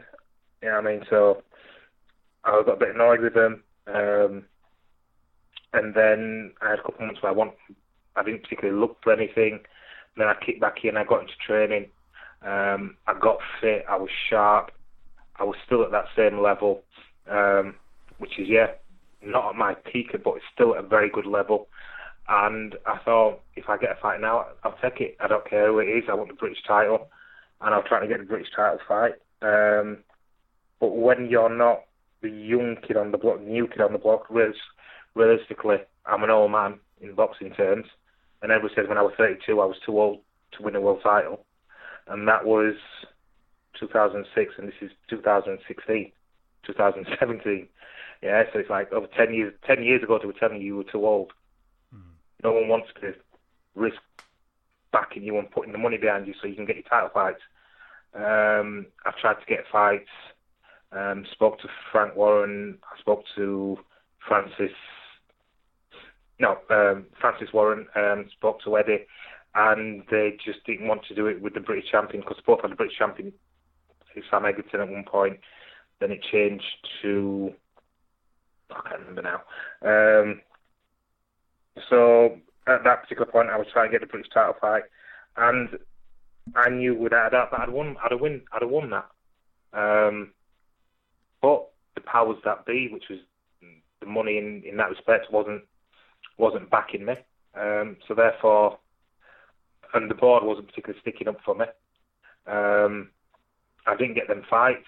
I carried on training for a couple more years, and then I just decided, um, 2018, if I don't get a fight, any fight, penciled in for at least by my birthday in March, my birthday, I'm done. And came to March 2018, I went, boom, that's it, I'm done and move on to the next stage. I was at this stage, I'm already training amateurs at the Ingle Gym. Um, I'm the head coach down there. Um, things are going all right in that respect. Um, and then I decided that was it, stay there for a little bit. Um, we and me and the couple of the amateur coaches had a little bit of a disagreement just after Brendan passed, and it was like, yeah, I'm just going to go. It was just, yeah, um, I'm just going to go set my own gym up. And that's what happened. I've been happy ever since. So I, I want to ask you a couple fight, uh, a couple questions about, um, you know, just looking back over your career just a bit there. Um, obviously, you know, nowadays it's it's, it's Kell Brook and Amir Khan, the fight that seems like it's never going to happen. Obviously, everyone wanted to see you and Ricky Hatton get it on.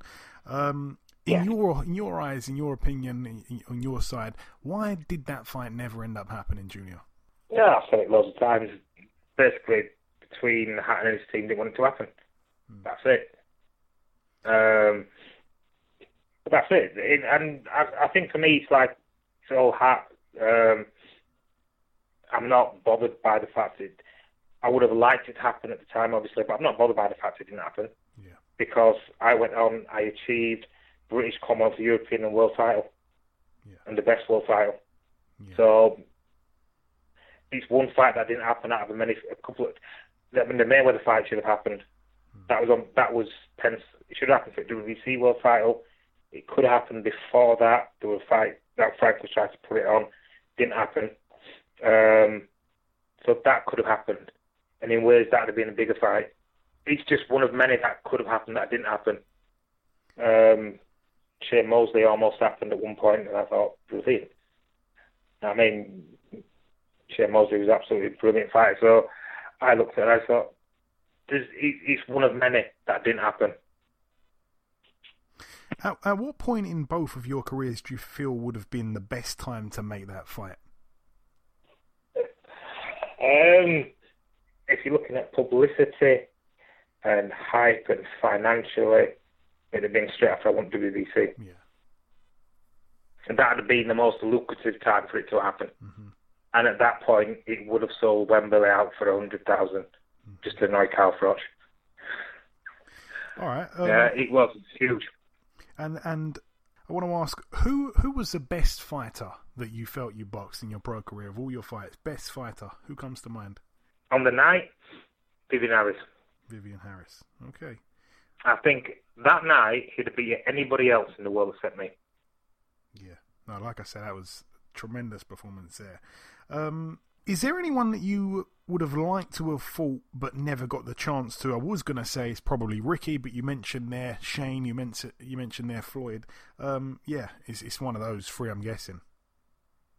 yeah, it is. um, you see, different reasons. They're, they're, they're the three, and there's three different reasons.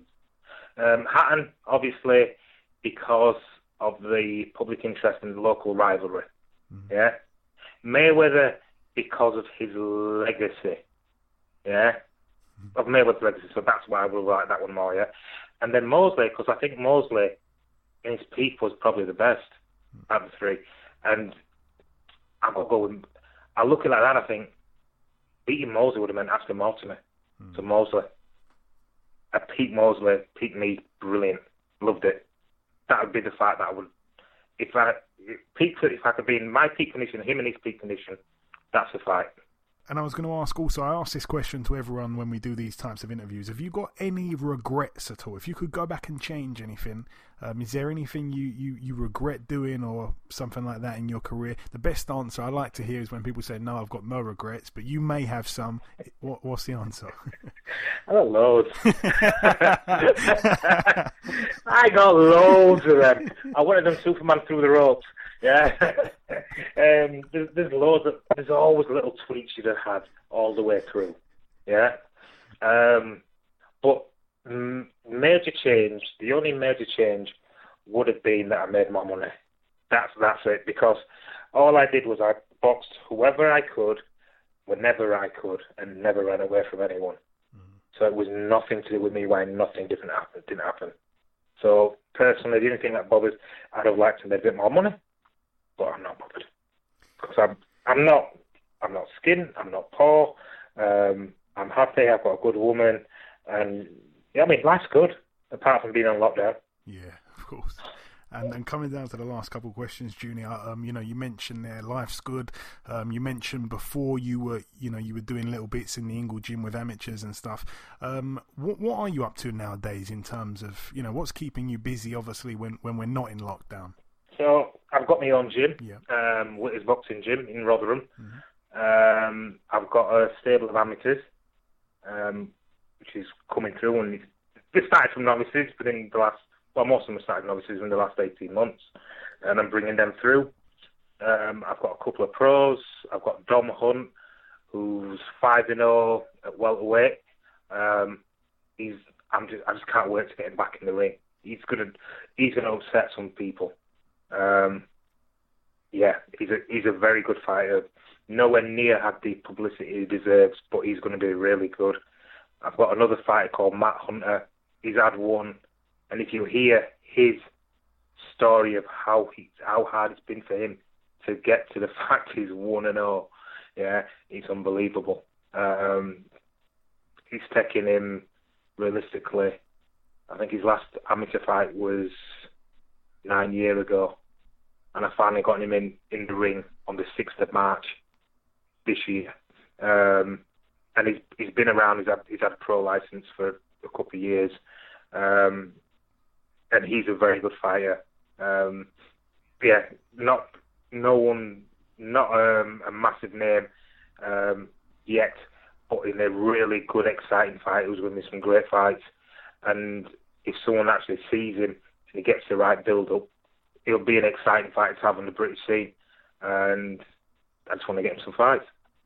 So I've got other people who are probably going to turn pro in, within the next year and a bit.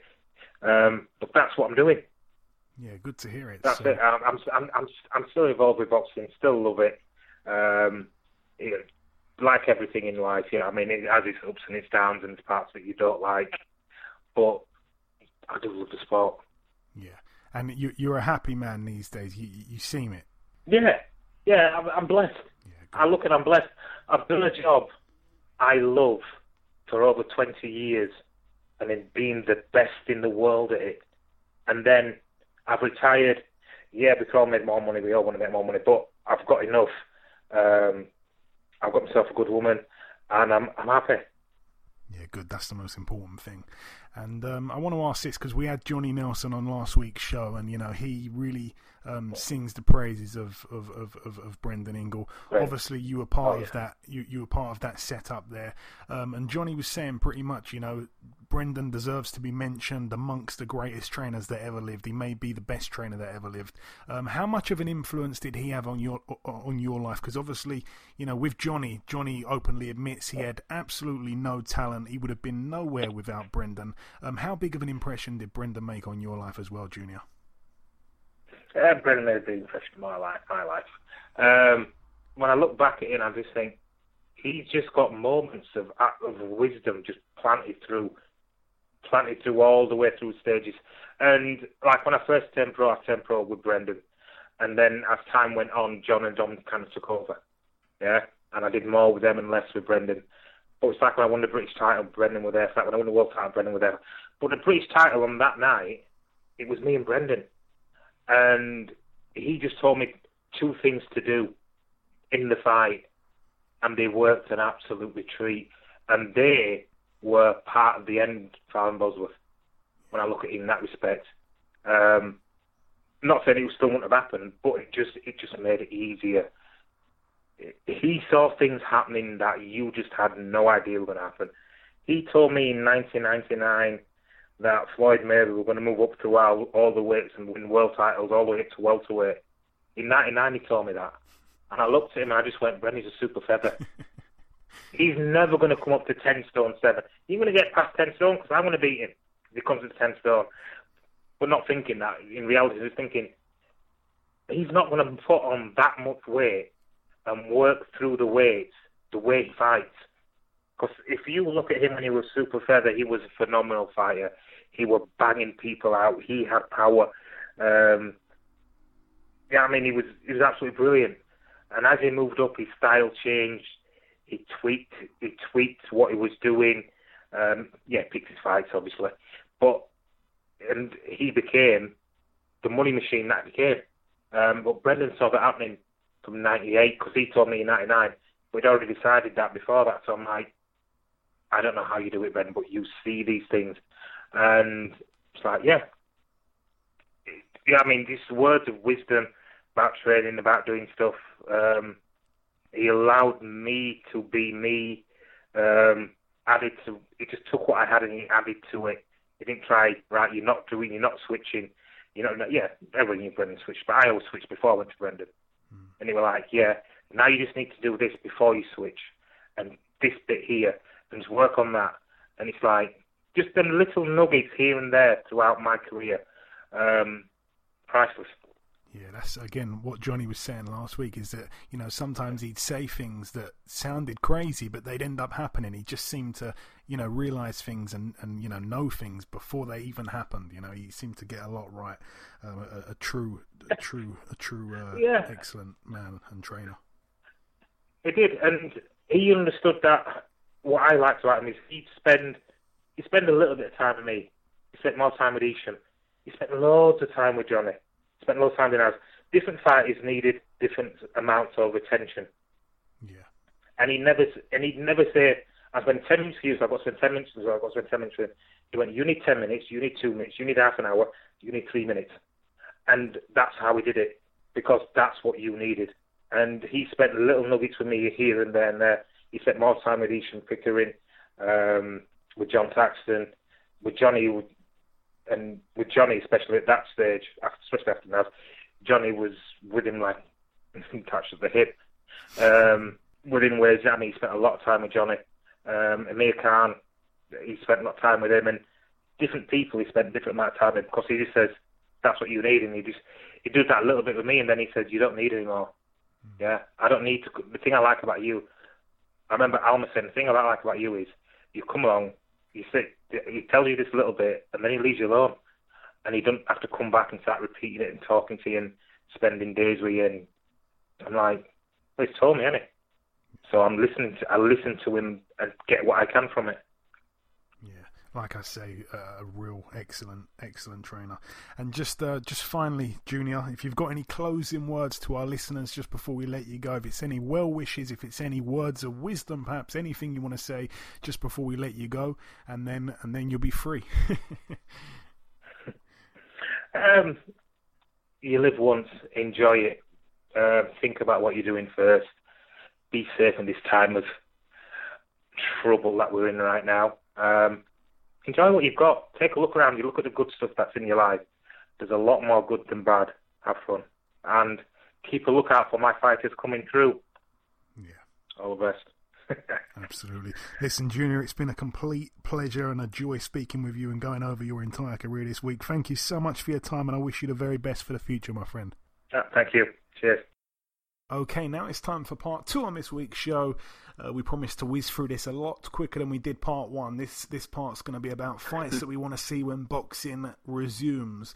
Um, we're going to start at heavyweight because it's only right to do so, but we're probably only going to go to about two, three, or four weight classes. Maybe we'll we'll save um, some of the lower weights, like getting down to middleweight and, and welterweight, the rest of it. Maybe we'll save that for another week. But um, yeah, Mm-hmm. Let's start at heavyweight. So you can just throw these out to me, Eddie. Um, some fights that you want to see at heavyweight. I think the fights, the fight that we all want to see is obviously Fury mm. Joshua. Yes, yes, and still kind of want to see Joshua Wilder too. I, yeah, I still kind of want. I still want to see that. I still do. But yeah, definitely that. Yeah, I'd love to see that. I'd like to see Joshua Wilder for the right to fight Tyson Fury. To be honest with you. Yeah, yeah. yeah it's it's like that. I think the the Joshua Wilder fight happening, like you said, first for the right to fight Tyson would be more more logical. That makes sense. And I gotta ask you a question, Mr. Joe. Who would you favor in that fight? Joshua Wilder. Yes. Well, when and I'll be completely honest, um, you know, no one really asked me questions on here. I need some questions um, uh-huh. more often. You know. Yeah, you you deserve it too. Yeah. Yes. Um, but no, me being honest, I mean, when the fight first got spoke about, obviously Joshua uh, was undefeated and, and Wilder was undefeated at the time. Um, I favoured mm. Joshua definitely at the time, mm-hmm. but okay. since Joshua losing to Andy Ruiz and you know the way he lost and stuff like that, and I don't think I don't think he's shown a fantastic chin all the time. You know, you look back at fights where he seemed to mm-hmm. get bothered by shots, like against Dillian Whyte, like against I think mm-hmm. Alexander. Povetkin had him in trouble in trouble at one point. Mm-hmm. Um, obviously Klitschko, mm-hmm. we we already know about that one. Um, obviously mm-hmm. Andy Ruiz. I think there was even moments in the Takam fight where he might have been hurt. But anyway, um, you know, I, I just think, I mean you're going to agree with me probably with what I'm saying here, but Joshua is is mm-hmm. the much better boxer than Wilder, obviously, but uh-huh. Obviously. Can he can he dish out more punishment than Wilder throws? I, am not sure. So someone definitely gets knocked out. I think it probably would be Joshua, just because you know he can't mm-hmm. dance around like Fury did. And even when when when Fury tried yeah. that in the first fight, you know he was on the he was on the deck, you know, two times and all that. Can Joshua win right. every round apart from two rounds where he gets hit in? Because he will get hit at some stage. He can't do what Tyson did. So yep. Exactly. And he's not big and long, and he's just just not that. It's just not that style for him. I know he did it against. Um, he, he you know he showed it to an extent against against um, Andy Ruiz, but Andy Ruiz is, is a much smaller guy than Wilder. Yeah. You know, and remember Wilder is bigger than Joshua. One hundred percent. Definitely taller and longer. Yeah. And with that being said, you also got to look at Andy Ruiz and what he was that night. Now he's you know he's still at the end, end of the day, he got in there and he still it was Andy Ruiz, so he still should have won the fight or could have won the fight, maybe you know by knockout. However, it should have been, but you got to give him the credit. Joshua did outbox him. But with a guy like Wilder, who's going to be in there, who's going to be in shape, who's going to be focused, who's going to be looking for that blood, because that's really the only way he's going to go and win. I I got to lean toward Wilder in that. I got to. Yeah. And that is, you know, it's it's the only way to go, in my in my opinion. Yeah. So, like I say, I, I, I backed Joshua when when the fight was first spoke about, but now the pendulum right. has swung, and I'm now backing Wilder to win that one. But um, just a mm-hmm. quick story for those that, for those that may not know. Um, there's there's I'm going to expose it now. A little truth here about um, about Andy Ruiz in that rematch. Okay. Um, you know, some people don't know this, but I was told that he flew to uh, to um, where did the fight happen again? Saudi Arabia. He flew to Saudi Arabia. Yeah, Saudi. A long time, mm-hmm. you know, a lot with with a lot of time basically before the fight came around. So he got he got himself right. there nice and early to acclimatise, and basically they gave him the whole top floor of this hotel. So he had the whole top floor to himself, and he flew. He mm-hmm. decided mm-hmm. to fly. He, he, we all know he likes food. He decided to fly his chef out there, his personal chef out there as well, which is an odd choice. And um, basically, mm-hmm. sat in that room for for you know I think maybe two to three weeks or whatever, eating a lot more than he was training, and then he seemed to just go backwards with you know he was in decent shape, but he seemed to um, yeah. you know at the weigh in and all that when he weighed in, everyone was shocked. So um, yeah, that's yeah. that's that's that's what I heard. It was it, he actually flew his chef out there, and he was enjoying good food and stuff like that. And you know, I've also heard other things. I've heard other things that he's um, you know, turned up to the gym where he where he trains. He's turned up to the gym with a different car every day and stuff like that. I'm not quite sure he was. Uh, no. I'm not quite sure he was. Um, you know, mm. his mm. mind in, was in the, in the right, right mind. Yeah, exactly. Yeah. Exactly. Right. Anyway, that, right. that's that's yeah. neither here nor there. Stuff happens. Heavyweight yeah. boxing. Credit to Joshua. Um, other fights I want to see. I want to see Michael Hunter box just about everyone in the heavyweight division. So I'm not going to go through. All those. aside from me. yeah, aside, aside from me, me, that's a fight I never want to see.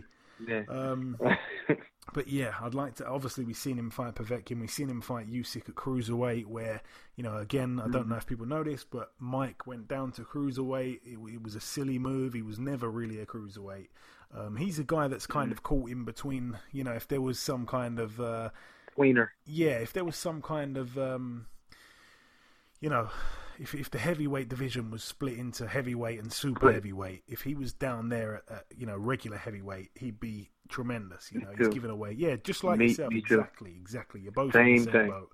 And um, anyway, yep. he, he, fought, he fought, um, he fought, he fought Usyk at cruiserweight, and he, he, um, he obviously weighed in, and then um, I think he, he, you know, went asleep that night or whatever. Woke up in the morning.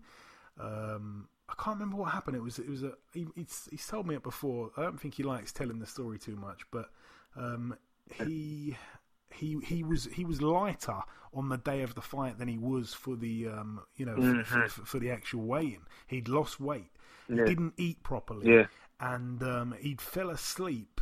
You know, earlier on in the day. I think he goes for a nap before you know before going to the fights and he was asleep yeah. and he was supposed to have been woke up at a, a, certain time to eat and drink but no one woke him up yeah. they woke him up when it was time to leave and go to the venue so he turned up there without wow. anything so pretty much you know mm. he got mm. woke up out of his sleep to go to the fight and he was so severely underprepared on the day. You know, no one woke him up. It was irresponsible yeah. of everyone around him, and um, he basically yeah. boxed on on um, on nothing. You know, he said he felt it after two rounds. He he he he, he felt right then and there that you know he he was. I think he even said he didn't think he was going to make it. He thought he probably even end up yeah. getting stopped. He felt terrible. Yeah. But he still probably won the first um, the first four or five rounds easy. He was out hustling Usyk, and then he went out a gas. That's, good. And then, um, yeah, Usyk, you know, the referee could have stopped it. In all honesty, Usyk was was hitting Mike way too often on the ropes, and he gave Mike a standing yeah. eight count, which we don't see too much. And that was a 10-8 right. round, so Usyk ended up winning it unanimously. But a lot of people haven't seen that fight, and uh, yeah, they don't know really what um, you know what what Mike what Mike did in that fight because he he he made Usyk look second best while he was fresh, while they were both fresh. But right. anyway, right? Um, yeah. So we've got Fury up there. You know, I just want to see him really fight Joshua. I don't want to see him fight anyone else, to be honest with you. Um, Wilder, we right, like right. we like the Joshua fight. I don't really want to see him in with anyone else. Um, mm-hmm. Usyk, who would I like to see him fight? I know he's supposed to box Chisora. Yeah. Um, I think he wins that one really yeah. easy anyway. But I don't. Yeah, I mean, I that's not really mind that fight for him, to be honest. Yeah, I mean, it's I mean, it's a good like you know, obviously Chisora getting the resurgence a little bit, but I mean, it's it's still not it's not something you you know you when you think of a guy like Usyk coming from from you know cruiser and how great he was at cruiser. You want to see him fight the best of the best. Sometime a little too early, you know what I mean? But you still want to kind of see those fights. If you're talking about fantasy fights, we want to see him in there with with the names, with the with the real guys. You know what I'm saying? He he. The problem is. Go ahead. I'm the problem is, I I don't really care about seeing him with Tyson Fury. I don't think that's so yeah, much of not an that. action fight, so I don't really want to see him have that Yeah, fight. not that. I don't mind him in with Joshua, but we want Joshua to fight Right. Wilder, Usyk, and and, Right, and Fury. right. Joshua can't fight all these guys, so uh, Yeah, no, hundred percent. Um, But there's some other fights out there for him. But who would but you I say? Who do you want to see him with?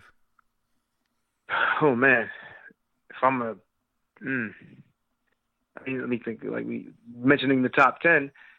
Uh, damn, that's a. I was thinking about a- Andy Ruiz, that's but that's either going to be a brilliant fight or a terrible is. fight. That's definitely. I think it has. There's. I. I, I'm- I don't want to say zero chance, but it's a very low chance of it being a bad fight, because Andy Ruiz is going to bring it. Period. Very. He. That's just the way he is. No matter who he But fights, you you, can outbox him. Don't get me Yeah, that's what I'm saying. Do you not think he's you know a bit slow? A bit his feet are a bit slow. Do you not think Usyk could just dance around him and tattoo him?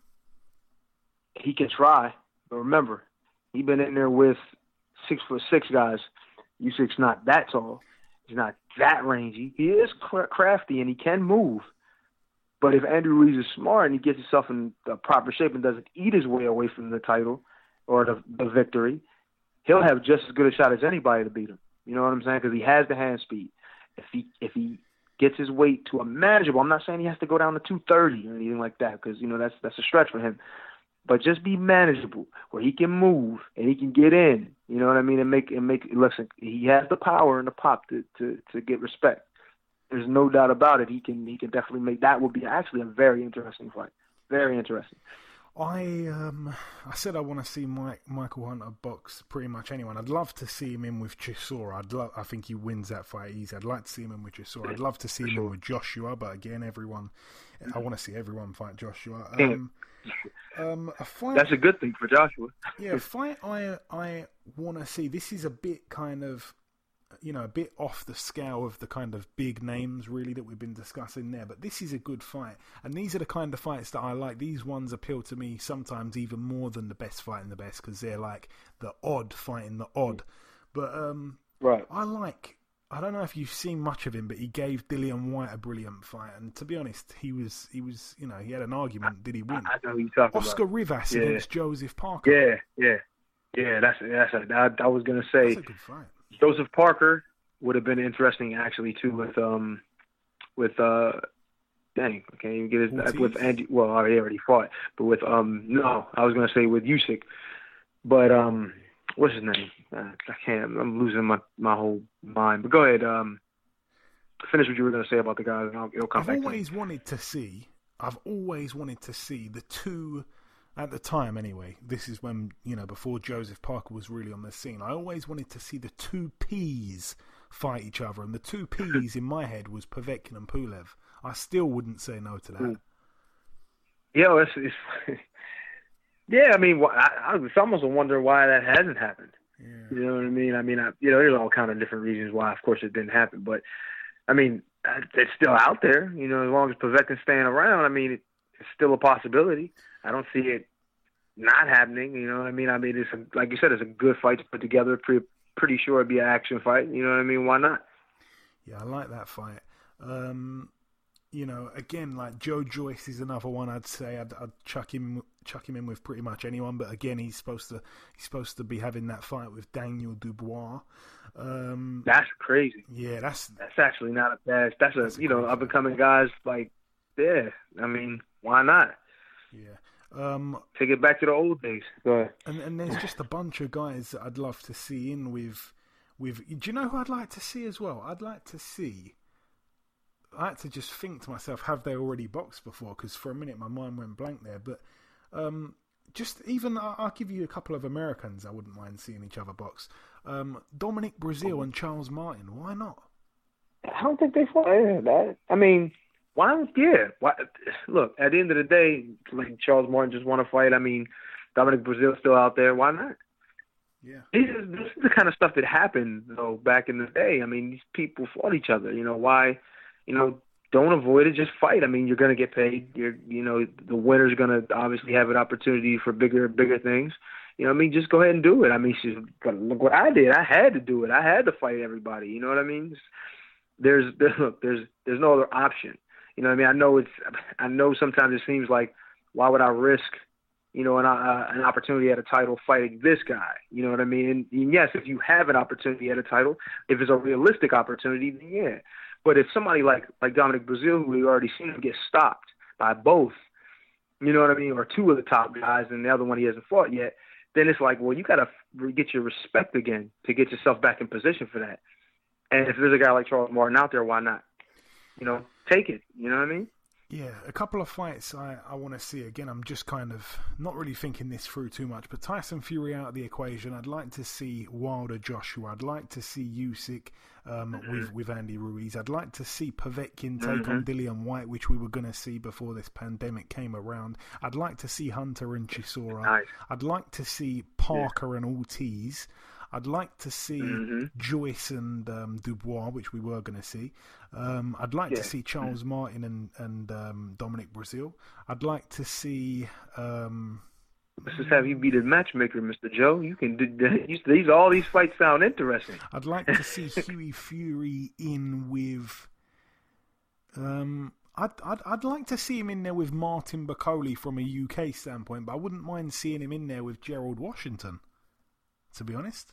Yeah, I mean, I don't necessarily think Hughie's at so much of what they call a crossroads where he's like, oh, his career could be. No, no, no, no, no. He's no. still young. But I think a big yeah. name, but, a big, a, a US, uh, you know, an American fighter, a big name yeah. on your record. Why not? You know.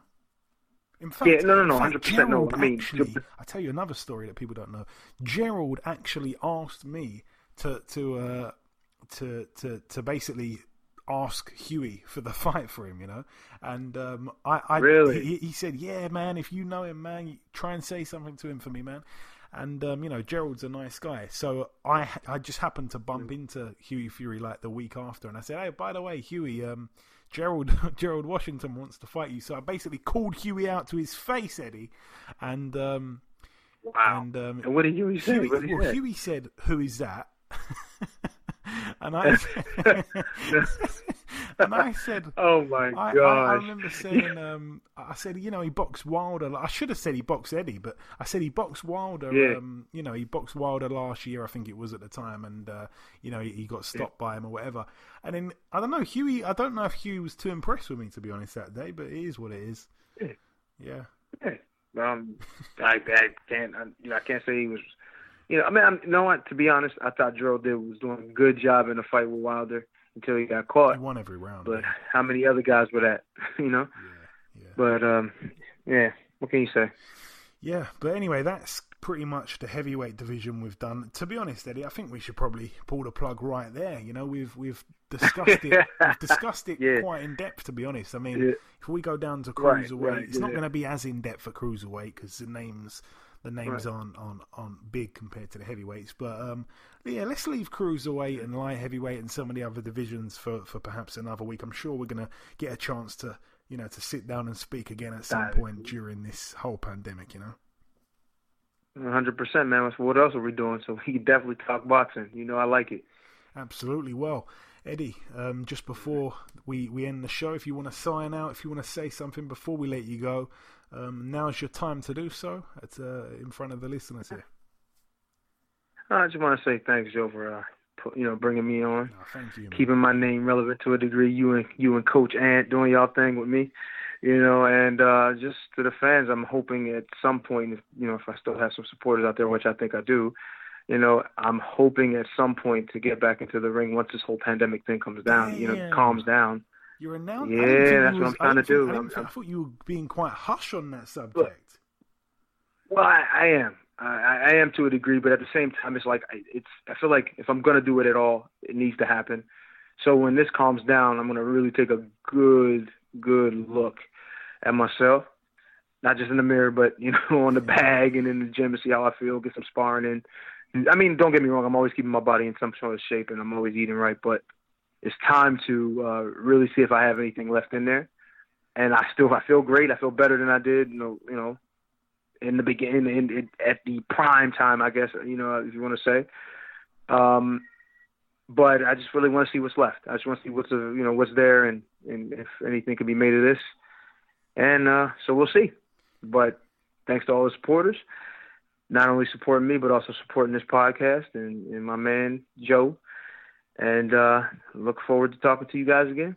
Well said. Well, there you go. There's a little exclusive there. We may see the ring return of Fast Eddie Chambers. That will be interesting. That's Ooh. something. That's something I've known about for a little while, but I didn't. Like I said, I didn't think you was telling anyone that. So uh, I I don't really mention it. But you know, you, you that's a little exclusive. Right, well, you gave them. Yeah, I like that exclusive thing. I like to be exclusive, sir. But no, but no. The, re- the, rea- the reality of it is, I'm not getting any younger, as you know. So it's like, you know, what am I waiting on? If it's going to happen, it's going to happen, and you know, I might as well just go, just go ahead and you know, push for it now. You know what I mean? While I'm, we're in this situation at home, why not just start working on my on my body? I'm already doing the diet thing. Just work on my body and and prepare to uh, return if it's if it's if it's possible. Okay. Well, like I said, it's mm-hmm. always mm-hmm. an absolute pleasure speaking with you. You know that anyway. Um, speaking speaking to you about boxing or whatever it is is always a pleasure. So thanks once again for taking part in this week's podcast. But like I say, that's it for the talking. That is everything. We brought you uh, part one where we discussed Hughie Fury's um, potential future. Uh, we we also brought in guest number one. Uh, the, the sole guest on this week's show, I should say, and then we've we've given you some of the heavyweight fights we, we want to see when this pandemic comes to a close. That is all the talking from myself and Eddie. Thank you very much. Okay, and this wraps up episode 239 of the Box Hard podcast. I've been your host, Joey Coastman. The former heavyweight world title challenger, Eddie Chambers, has been with me for the duration of the show. A massive thank you to our sole guest on this week's podcast, the former super lightweight WBC world champion, Junior Witter. Sorry for the delay on releasing the podcast. We've had all kinds of issues this week, actually, so we've given you a lot to listen to um, to make up for that, I guess. Um, you know, if you are still listening now, if you are still still listening to me speak right now, then you are a star in my eyes. And um, I just want to thank you all so much for listening. Uh, remember to tell a friend to tell a friend about the podcast. Enjoy your weekends, people, and we will be back again next week.